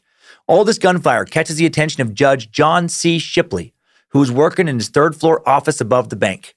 He appears at the window to see what the hell the commotion is. Dillinger fires on the window, right? Warns Shipley to stay out of it. Shipley goes to his desk, gets a pistol, comes back, shoots Dillinger in the shoulder. After the men flee with $52,000, Shipley fires again, hits another gang member in the shoulder, Hamilton. This guy was a shoulder sharp shooting son of a bitch. Nobody shoots a shoulder like Judge Shipley. Shipley, the shoulder shooter. Uh, like the Sioux Falls robbery, the gang manages to get away thanks to a human shield of hostages. Dillinger and Hamilton visit a man named Dr. Niels Mortensen in the middle of the night to have their wounds attended to. Three days later, Herbert Youngblood, Youngblood, the guy Dillinger had escaped with with the wooden gun, shot and killed by police in Port Huron, Michigan. Just wanted to end his story. A week after the Mason City robbery, on March 20th, Dillinger moves into the Lincoln Court Apartments in St. Paul, Minnesota, with his girlfriend, Evelyn Billy Frechette. The couple uses the alias, aliases Mr. and Mrs. Carl T. Hellman. The Lincoln Court landlady, Daisy Coffey, immediately suspicious. Dillinger and his girl immediately start throwing loud parties that would last all night, frequently visited by other suspicious people. Dillinger, very bad at laying low, Eventually, Coffey decides to let the Minnesota branch of the Bureau of Investigation, right, the FBI, essentially know of the odd happenings in the apartment. Lincoln Court was then put under surveillance by federal agent Rufus Coulter and another federal agent, Rusty Knowles. Man, so close to Rusty Nails. Weird. 11 days later, March 31st, Coulter and Knowles, along with St. Paul police detective Henry Cummings, continued to surveil the Lincoln Court complex, looking for Hudson's sedan Coffey had made note of to the Bureau. Coulter and Cummings decide to head up to the apartment to talk to the suspicious tenants. Billy, Dillinger's girlfriend, answers the door, only cracks it open a few inches. She tells the men she wasn't dressed. They have to wait a few minutes for her to be ready to talk to them. Knowles in the car downstairs sees gang member Homer Van Meter pull up to the apartment complex. Agent Coulter goes to a phone to inform the Bureau of the attempt to engage with whoever is in the apartment, and then Van Meter suddenly appears in a hallway, Van Meter evades officers' questions when they see him, tries to calmly walk back down the stairs. Coulter follows him to the lobby where Van Meter spins around and opens fire. Coulter flees outside where Knowles tells him to disable Van Meter's car. Coulter shoots out a few tires on Van Meter's Ford, but Van Meter manages to get away, carjacking a passerby. Meanwhile, Billy has realized that the men at the door are law enforcement. Obviously, at this time, she's told Dillinger they've been found. After hearing Van Meter's shots from the lobby, Dillinger fires through the door of his apartment in the hallway where Cummings still stood. Cummings dives for cover. This is like movie fucking shit. Dillinger comes into the hallway, continues to shoot. Cummings shoots back. There's a significant imbalance of firepower between the two men. Dillinger has a Thompson submachine gun, right? Can fire bursts of bullets at a time. Cummings has a police revolver, holds five rounds. Despite the disadvantage, Cummings shoots Dillinger, hits him in the calf with one of his few bullets, then manages to flee down the stairs and run out of the building. Fleeing for his life, Dillinger and Frechette exit the building through a back door, drive off in the Hudson. They head to Eddie Green's safe house where Dr. Clayton May is called to look at Dillinger's wound. Dillinger is moved to the apartment of Augusta Salt where May works on patients who can't come to the office. April 2nd, two days later, Eddie Green visits Dillinger at Salt's apartment. Later that day, he would be tracked down and shot by FBI G men. He'd die of his wounds on April 11th, but not before making several delirious statements to the investigators. Things are getting crazier. Dillinger and his girlfriend decide to visit John's family now in Mooresville. How the fuck is the FBI not surveilling this place? In the middle of all this insanity, they stay with John Sr. and reconnect with other family members between April 5th and 8th. Five days uh, later, uh, John and his half brother Hubert get in a car accident. The Dillingers, returning from Ohio, where they would attempt to visit Harry Pierpont's parents. Hubert fell asleep at the wheel. Uh, and I'm sorry, it's kind of like five days after an earlier event, but in the middle of this April 5th to the 8th. April 7th, this happens. Both Dillingers flee the scene after uh, Hubert falls asleep at the wheel, rams into another car, and end up 200 feet out in the woods. In the car, police find some odd items, including maps, a length of rope, and a bullwhip. Yes, a bullwhip. Hubert will later say that his brother John was going to use that whip on a former lawyer, Joseph Ryan, who had taken some retainer money from John. In the middle of all this, on the run from the law, healing from a gunshot wound, he wants to find his old lawyer and fucking bullwhip him. Two days later, April 9th, John and Billy drive to Chicago to meet up with friends of the Dillinger gang, hoping they could find another safe house. A man Dillinger had worked with in the past, an underworld figure, Larry Strong, promises to help him. Larry sends him to his tavern to await details. Billy enters first to make sure it's safe for John. It's not. Strong had turned against Dillinger, and police officers were inside the tavern waiting for him. Uh, Billy is captured by special agents. John becomes frantic, panics, runs off. He can't help her. Dillinger immediately hires his lawyer, Louis Piquett, not the guy he was going to fucking whip to take on her case. Meets with him often over the next few days to discuss it. Billy is fined $1,000, sentenced to two years in prison for harboring a fugitive. Dillinger pays her fine, though Piquett, claims the money comes from Billy's sister. As the very fugitive Billy is in trouble for harboring, paying the fine, you know, she incurred for harboring him would not, you know, obviously look good for her. John now desperately wants to break Billy out of prison, even going as far as casing the prison to get a feel for the layout and robbing another police arsenal in Warsaw, Indiana, with Van Meter to acquire more guns. These guys love to get more guns. John is talked out of it by Billy herself. All right, please just let me serve the time. The gang, along with their wives and girlfriends, decides it would be best to go into hiding. Uh, yeah. April 20th. The whole of the remaining second Dillinger gang, Dillinger, Van Meter, Babyface Nelson, Carroll, Hamilton, their wives and girlfriends, gang errand runner Pat Riley, check into the Little Bohemia Lodge in Manitowish Waters, Wisconsin. They'd hoped to have a nice quiet weekend of food and cards, but that wasn't the way things would work out. Two days later, the lodge owner, Emil Want, uh, Wanatka, feels something is amiss during a game of cards, he's playing with Dillinger, Nelson, and Hamilton. He thinks it's weird how whenever he wins a hand, Nelson and Dillinger put guns against his head and say stuff like, Ha! Looks like you lost again, Emil. Bad luck. You got some real bad luck, you dirty crumb. He's like, I don't, I don't remember that being in the rules. No, he notices when Dillinger wins a hand and Dillinger stands up to collect his winnings, he's got a shoulder holster. Starts looking around, sees that everybody's armed.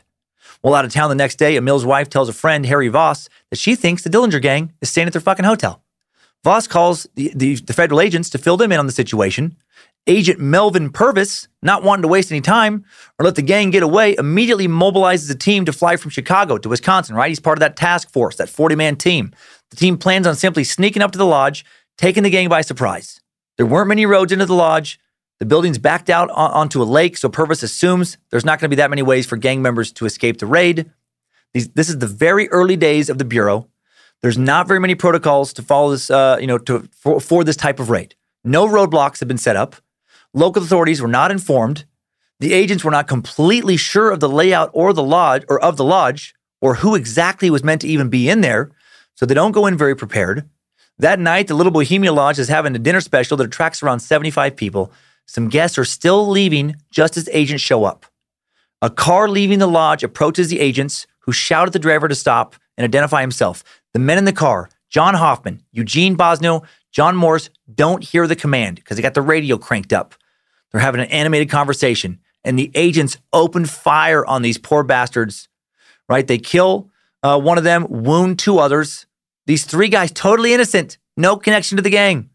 John Hoffman was a local man. Eugene and John Morris were two civilian conservation corps workers in town for a job that all come to take advantage of dollar dinner night. And they end up getting shot to pieces. Hearing the gunfire, gang member Pat Riley uh, and uh, his girlfriend Pat Cherrington, who returning from an errand Riley was running for Van Meter, they make a hasty break for freedom. Agents shoot at Riley and Cherrington, but they manage to get away. And now all hell breaks loose. Sunday, Sunday, Sunday, the Dillinger Gang takes on the G-Men at the Little Bohemia Lodge in Manitowish Waters, Wisconsin. John, double donkey dick plus a pogo stick Dillinger. George, babyface, please have a drink and put the gun down, psychopath Nelson. Take on some agents about to be sending some real deep shit for shooting the wrong three men. We'll sell you the whole seat, but you'll only need the edge. It really is a fucking showdown. Gunfire erupts between Dillinger's gang and the G-men. Tommy, Tommy guns blazing. Uh, Tommy guns are blazing. Diners are screaming. People are flying for cover. Glass is shattering. And then somehow the whole gang manages to escape, despite the FBI's effort to surround and storm the lodge. Everybody gets away. Federal agent W.C. Carter Baum, shot dead by Babyface Nelson during the gun battle. One gang member, John Hamilton, does get shot during the escape, dies of his wounds a few days later on the 27th. He's buried in a gravel pit in Oswego, Illinois, by Dillinger, Van Meter, and friends. The raid on the Little Bohemia Lodge, catastrophic for the Bureau, for Hoover and Purvis personally. With one Bureau agent, one civilian dead, many others wounded, no gang members in custody, it was a disaster. Many call for Hoover's resignation and Purvis's suspension. Down with the master of laws. Nobody sucks like Hoover. The heat is on like never before. The entire country now looking for Dillinger. Hamilton has just died. Nelson is yet to return from his escape after Little Bohemia. This leaves Dillinger, Van Meter, and Carroll to have to scrounge up some money to evade the law by themselves. So guess how they raise that money? They rob a bank. Van Meter knows of a town in Ohio that was unlike their usual hits. They probably wouldn't even be suspected. Fostoria was a railroad town of about 12,000, home of Major League Baseball player, 1969 All Star pitcher Grant Jackson, winning pitcher for the Pittsburgh Pirates in Game 7 of the 79 World Series. Better pro athlete than Dick Dickey, but a man with a much more boring name, so I won't keep going on about him. Fostoria had about 140 trains slowly making their way through the center of town on a daily basis. Meticulous bank robbers like Herman Lamm would never plan a heist in a town that was practically inescapable. This would be one of their most dangerous robberies. The men had learned to work in a five or six man team. Now they have three. They can't do a test run. They don't know the layout. They just know that the town's covered in train tracks where a train could block their escape route at any turn. But the men need money. And as Van Meter said, if they pulled it off, they probably wouldn't even be suspected. Carroll's the getaway driver, leaving Dillinger and Van Meter to go in alone. They're used to having a lookout to the door and at least one other man in the building for crowd control. Not having cased the bank beforehand, the men don't even know uh, that there are two more exits inside the bank one going to a jeweler store, one to a drugstore. Would be hostage Frances Hilliard manages to use one of these escapes to just escape the robbery. She, she runs to find Frank Culp, the chief of police. As Culp enters, he's spotted by Van Meter, who shoots at him, hit him in the chest with his machine gun. Carroll hears shots from down the street where he waits in the getaway car. He gets out, begins firing wildly in the direction of the bank. Shit's getting more violent and messy with these guys. Two civilians, Robert Shields and R.W. Powley, they're hit by the barrage. More townspeople come out now, people who usually would delight to watch a bank robbery. They, they see these outlaws, they start shooting at them.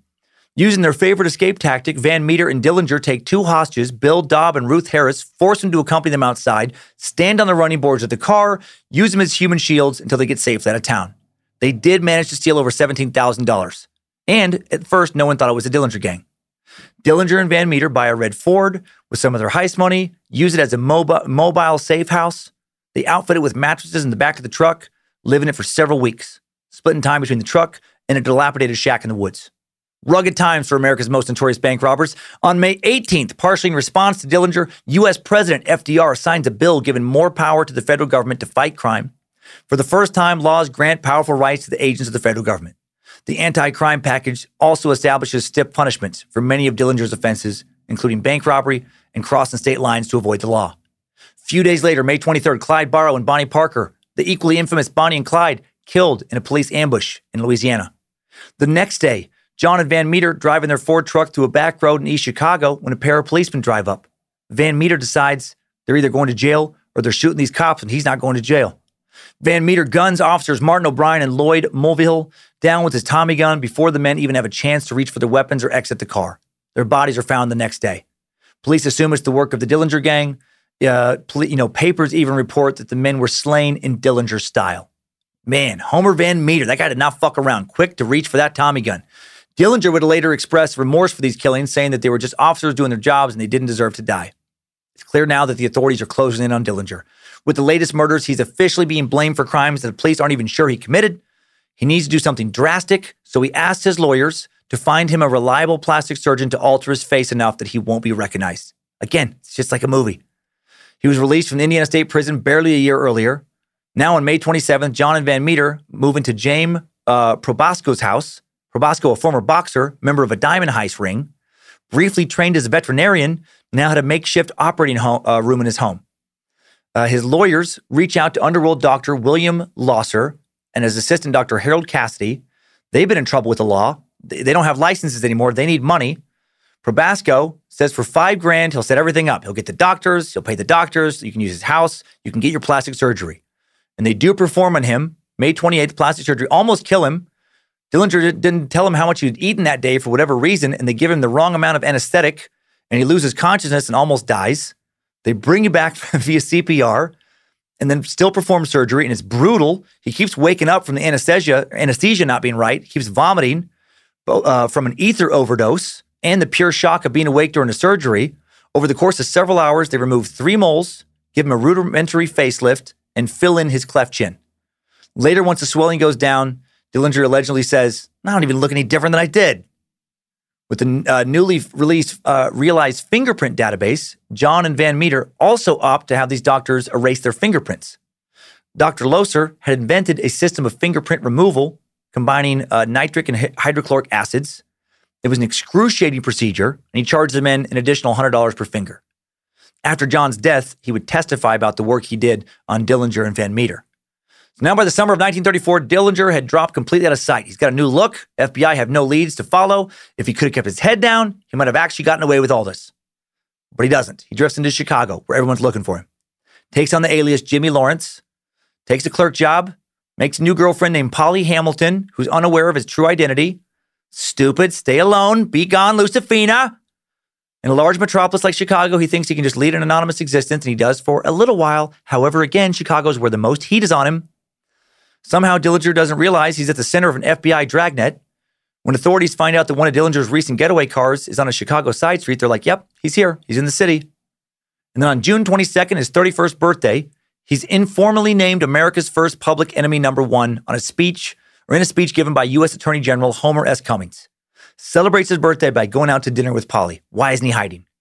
An FBI agent would later, later, later say about him, excuse me, it was all a game to Dillinger. It was his wits against the FBI's wits, and Dillinger was winning. He, didn't, he wasn't going to hide. He loved this game.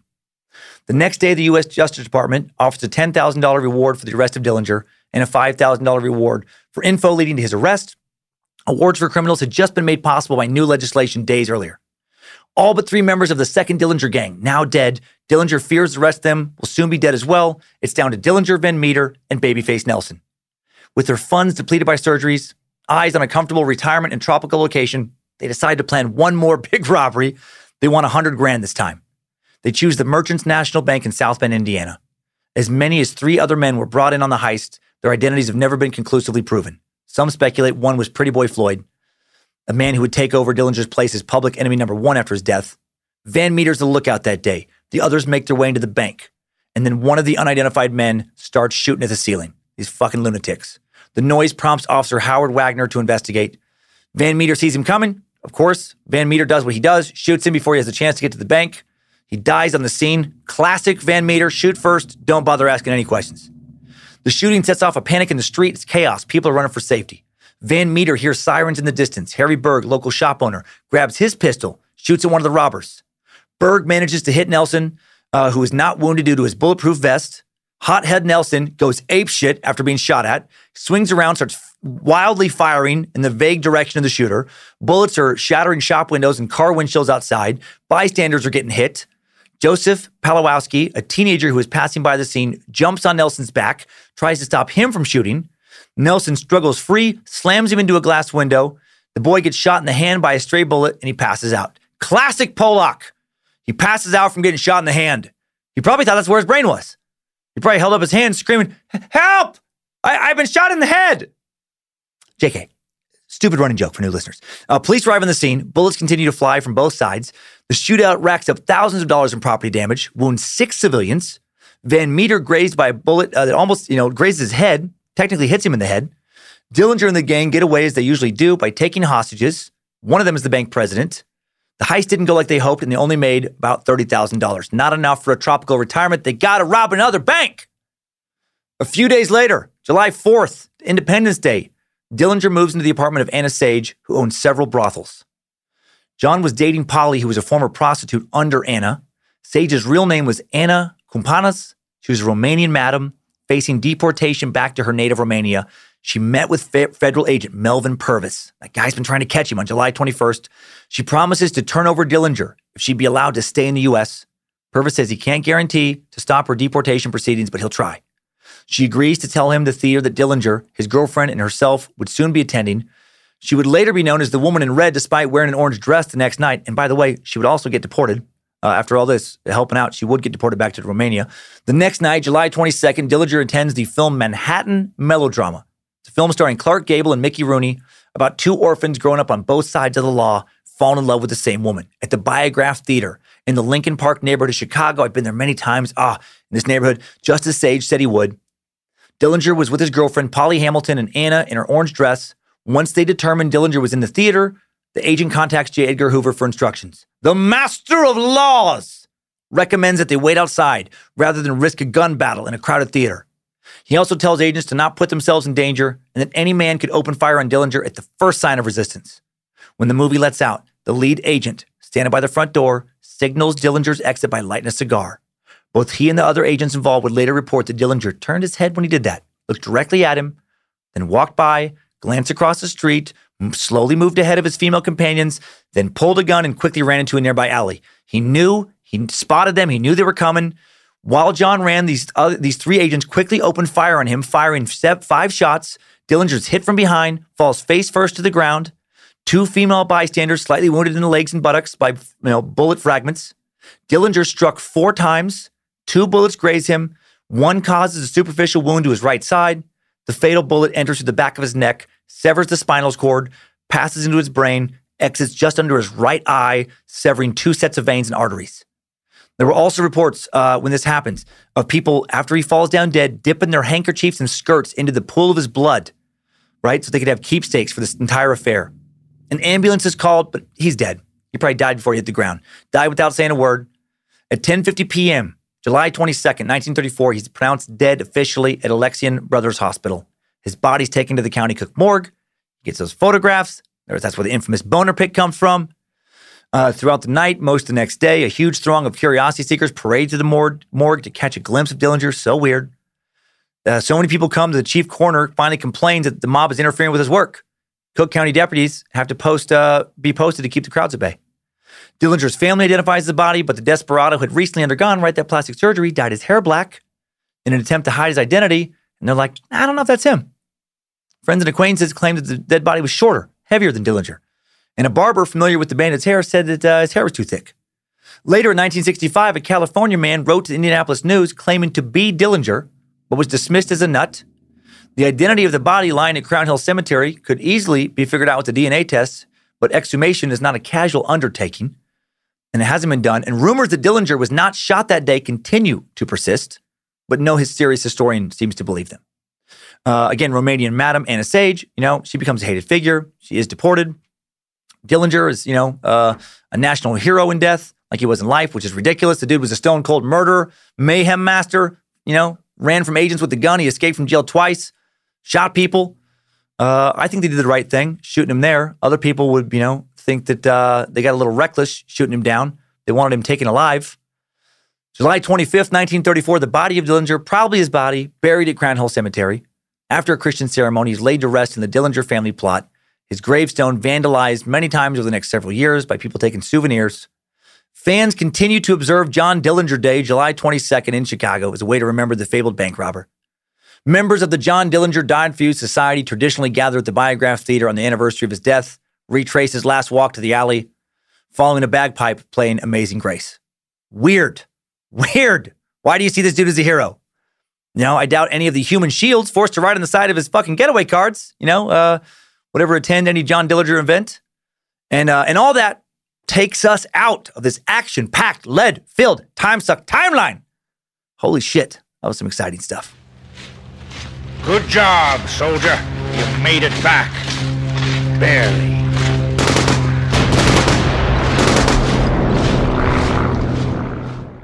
So, pretty insane tale. What a crazy life. Despite all you just heard, John Dillinger, uh, not even Indiana's most successful bank robber, though. That honor or uh, dishonor belongs to Leon and Morris Johnson. The brothers Johnson, referred to by Indianapolis police as Robbery Incorporated, executed upwards of 3,000 stick ups at banks, bars, gas stations, and grocers from the late 50s until the mid 70s, taking an estimated $2 million. Uh, maybe we should suck them someday. That's a, that is some crime spree. Uh, former Indianapolis Police Department officer John Flack called the brothers slippery as eels because they uh, continually evaded capture. But in the end, they were caught. They almost always get caught in the end. By the time it was done, the U.S. government spent more money trying to catch John Dillinger than he ever stole. Estimated that John Dillinger made away with approximately $500,000 total, roughly 7 million uh, in today's dollars during his 14 month long crime spree. The government spent 2 million, roughly $28 million, trying to catch him. Dillinger participated in three gangs, was involved in a string of dramatic bank robberies across the country. He escaped several police and FBI traps, raided numerous police armories, helped to mastermind the biggest escape ever from the Indiana State Prison at Michigan City. Those escapees broke him out of jail. You know, days later, he escaped again later from uh, from capture with a wooden gun because of how people felt during the Great Depression, because of the anger over the economy, anger towards the government, anger towards the banks. He was a fucking rock star before there were rock stars. The prosecutor posed for a picture with him before, you know, or after his arrest. He was a bad man, but beloved by many. He was very, very good at doing very bad shit. So now let's take a few more looks back at this dude who was in so many ways uh, a dude who just had no fucks to give. A guy who, who wasn't a good guy, but a bad guy with giant stone balls who fearlessly went after whatever he wanted in life with a gun in his hand. Time suck. Top five takeaways. Number one, John Dillinger didn't have a giant penis that we know of, but based on uh, you know, you know what he did, he, he may have had uh, to tuck his balls into his boots when he's robbing those banks. Have had some huge ass balls. Number two, Richard Gere has killed several gerbils by sticking them up his ass. Stallone was right to call him out on that. It's fucked up. Uh, JK, gosh dang. Uh, no, number two, John was one of the reasons we have the FBI today. He and his gang and others like Bonnie and Clyde and Babyface Nelson fucked so much shit up across the country that the federal government made a number of monumental changes in interstate policing and procedures. One of the major outcomes was the FBI. Number three, people always seem to love antiheroes. Dillinger and his gang kill people, but America still liked them more than the government and law enforcement who are trying to save people from being killed. Why is that? Because we humans are not rational meat sacks, and I think because, you know, we just don't like being told what to do. To a fault sometimes, we don't like being told what to do. Number four, J. Edgar, master of laws, Hoover, sent G Men after Dillinger, and Dillinger evaded them like he was a fucking roadrunner and they were Wiley Coyote, uh, with Dillinger getting away over and over again until he didn't. Eventually he did. And that's the thing about these guys. They might pull off like 100 heists in a row, but they still usually end up dead or in prison. Good to remember. Number five, a little bit of new info.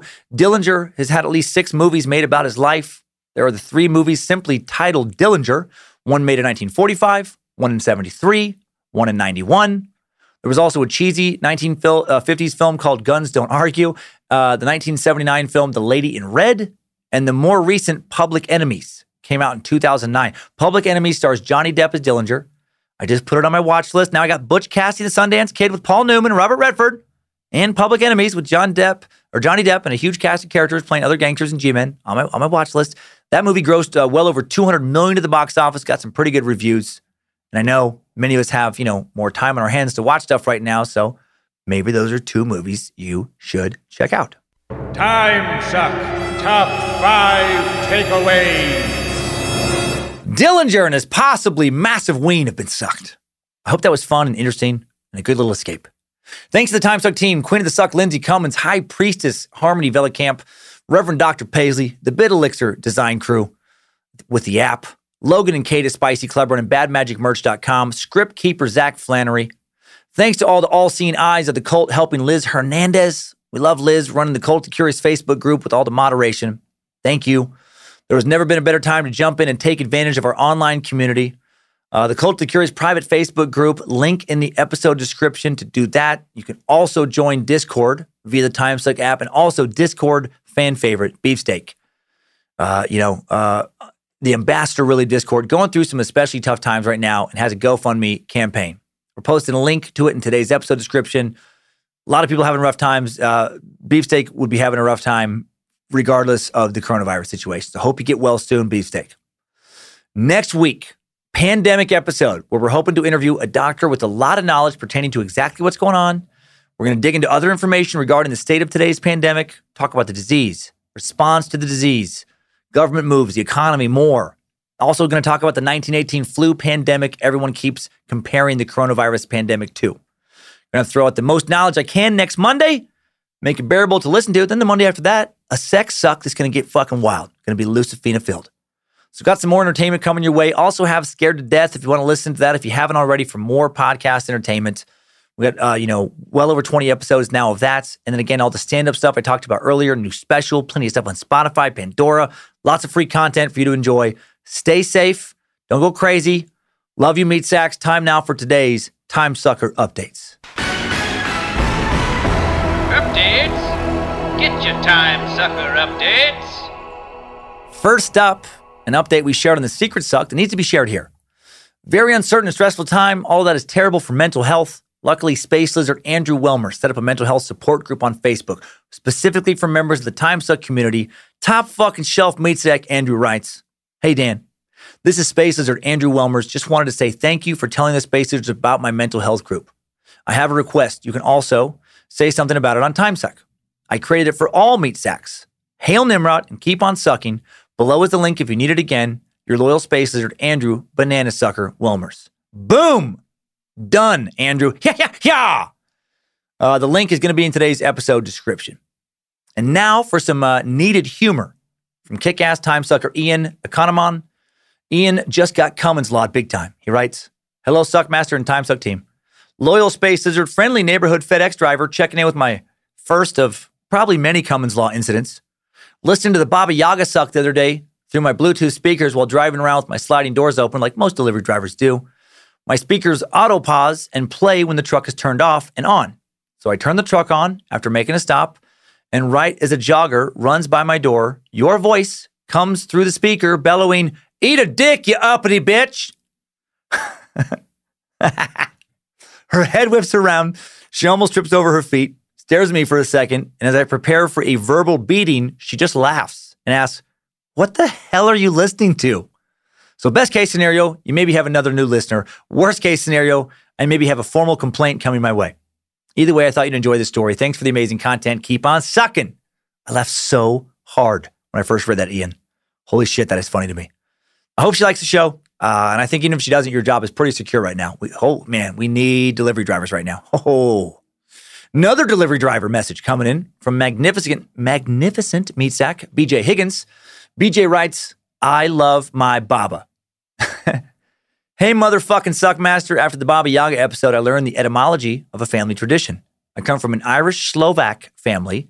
We have always referred to our grandmother as Baba, although being Irish savages, we pronounce it Bubba. The white trash doesn't end there, as a great grandmother is called Big Bubba. Surprisingly, none of my aunts are keen on the concept of having their name changed to Bubba, so the tradition may die out. Thanks for keeping this mailman entertained as he is soaked by Seattle rain. Suck on, motherfucker. Oh man, I love it. Big, Big Bubba. What what woman doesn't want to be called Big Bubba by everyone in the family? Thanks for sharing that. Thanks for keeping the mail coming right now. So important. Stay safe. Wash those fucking dirty meat paws often and keep on sucking, BJ. Two more messages. Incredible sucker Jackson Compton has been saved from the depths of wackadoodleness by the suck, and I couldn't be happier. Jackson writes, Hello, Dan of the, the man of many titles, longtime sucker Jackson here from Northern California. I've been wanting to write you for a long time now, but it is the recent influx of heated emails that have inspired me to reach out. Let me start out by saying that I was very disillusioned with life when I was younger. Not to mention, I was doing a decent amount of psychedelics. Acid doesn't tend to aid in thinking critically. Therefore, when I flunked a year and was sent to work at my family's store, I had a ton of questions and not a whole lot of answers. I was 17. I worked with my uncle. His morning routine was to listen to InfoWars and then follow it up with a whole slew of David Icke videos. Sweet. Well, long story shortish, I got in deep. And I mean real deep. I had all of the curiosity and none of the bullshit detector, which made it easier for me to buy into what David was saying wholeheartedly. I watched hours and hours of his videos and bought a couple of his books. so you could say that by the time I started listening to Times, like I had gone full lizards are eating our fucking babies, wackadoodle. I heard about Time Suck on Pandora when I listened to your stand up religiously, decided I had to check it out. I loved it immediately, quickly binged six episodes that were out, saw the David Icke suck, listened, and became enraged as you shit on the man I had viewed as the one and only prophet of divine truth in the world. After that, I almost sent you a strongly worded email. So glad I didn't, lol. Almost stopped listening. But I love the suck so much that I continued to listen and I put our differences aside, which that part is my favorite part. That my favorite part of this whole message. Well, almost. Actually, your transition is my favorite part, but this is a close second. Uh, well, then the secret suck came out and I became a space sitter immediately. I listened intently as you delved into David Icke's work every week on the secret suck and continued to thoroughly debunk it with cold logic and reason. Not just by making fun of him, which is very important because by doing this, you forced me to look at the whole situation with a fresh perspective instead of just becoming offended and writing you off as closed minded as I did in the past. I wanted to tell you this so you know that your aggressive stance against wackadoodles really changes lives. You pulled me out of a full on downward spiral that was going nowhere fast. For this, I cannot thank you enough, Dan. You've given me a new lease on life. Now I can focus on the important things without constantly being worried about stupid fucking lizard people, ah, alien things, or whatever. I love you and the Time Suck crew so much. Thank you from the bottom of my heart. Please never stop shitting on these dangerous, fuck, stupid ideas. Your sucker and powerful reptilian overlord forever, Jackson Compton. Compton. P.S. I, I am still subscribed to David Icke on YouTube, but now it is just for the laughs. Nimrod is so pleased. I love you, Jackson. Woo! Your, your message gives me hope, man. If uh, if you can get away from Icke and the, and, the, and Alex Jones and those types in the world, you know that means more can also leave the fold of those dangerous con men, those fucking fear mongers who ruin lives under the guise of freeing them. That's what I hate about them the most. Is this whole message of like, I'm freeing your mind, I'm, I'm freeing you from the matrix. No, you're getting people focused on the wrong shit so they don't improve their lives. And I hate them for doing that. And I love you for sending that message. Stay strong during this insanity. Keep thinking critically, you beautiful son of a bitch. Hail fucking Nimrod. Last message of the week coming in from wonderful sucker Ashley Rogers. Ashley writes about the importance of community. She writes, Dearest Suckmaster, I'm very sad to say I missed your shows in Nashville this weekend because of my coronavirus fears. It was a tough call for me to make. I have been looking forward to this for months. I've heard for years about your giant, giant penis. I heard that during the meet and greet, sometimes you just kind of let it flow down the line like a snake and let various people just touch it just for and rub it for luck. No, I, I added that part. So Ashley, she never said that. Ashley Rogers never wrote that part. I, I started lying after uh, looking forward to this for months. Then Ashley says, but ultimately I would have felt selfish for taking the risk and I made the decision to be extra cautious for my family, hoping this all passes as quick as possible so I can travel to see you in another city later in the year I did want to let you know that in these uncertain times, I'm trying to find ways to help my fellow meat sacks. Being part of the cult of curious has given me such a sense of community, and I want to share that, like a missionary for Nimrod. My grandparents, who mean the world to me, are at high risk for COVID 19 like so many others. I took groceries to them today, couldn't help but think of all the people in their demographic that don't have this support system. So I created a Facebook group called Helping People at High Risk for COVID-19 to connect people who need to get groceries, supplies, medications, etc., with people who can help them. Please post that in the Facebook Cult of Curious group, by the way. Um, if, if it can even help one person stay safe, it's worth it. It would mean so much to this longtime sucker if you could help me spread the word to more people, grow this network of human beings looking out for one another. Thanks for all you do. Stay safe on the road. Keep on sucking, Ashley Rogers. Well, thank you, Ashley. Such an amazing meat sack. Yes, we need each other, ironically, more than ever during this period of social isolation. Yes, people, check out that group helping people at high risk for COVID 19 on Facebook. Please put a link in our Facebook Cult of Curious group. And, and thank God for the internet right now, man. Thanks, thanks for uh, these groups, you know, being possible. This is exactly the kind of shit we need in addition to humor. It needs to be spread inside the Cult of Curious and everywhere else right now. Way to be a great example. Sounds like you definitely made the right decision skipping the show because of how much I travel. You know, uh, I will not be seeing my grandparents for a while, and I will not be traveling uh, for a while.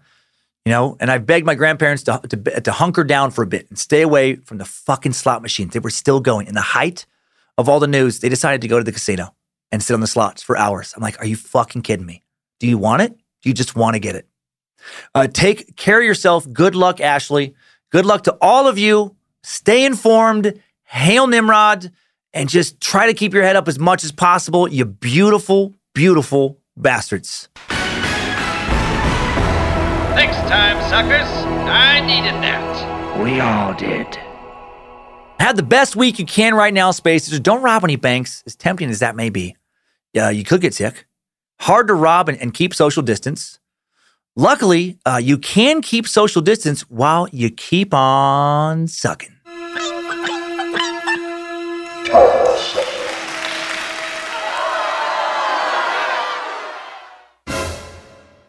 Jingle bell, jingle bell, jingle bell rock.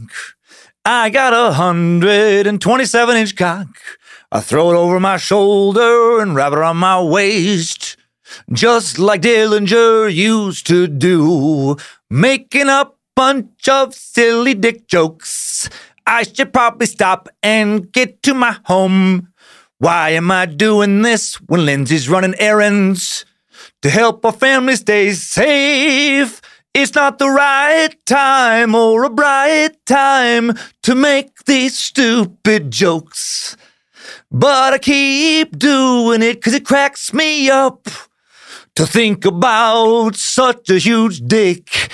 I don't know what I'm saying because I didn't write any of this stuff down. Making it up as the. Uh, you, you got the gist. Everybody in your crew identifies as either Big Mac Burger, McNuggets, or McCrispy Sandwich. But you're the filet fish Sandwich all day. That crispy fish, that savory tartar sauce, that melty cheese, that pillowy bun. Yeah, you get it. Every time. And if you love the filet of fish, right now you can catch two of the classics you love for just $6. Limited time only. Price and participation may vary. Cannot be combined with any other offer. Single item at regular price. Ba da ba ba ba.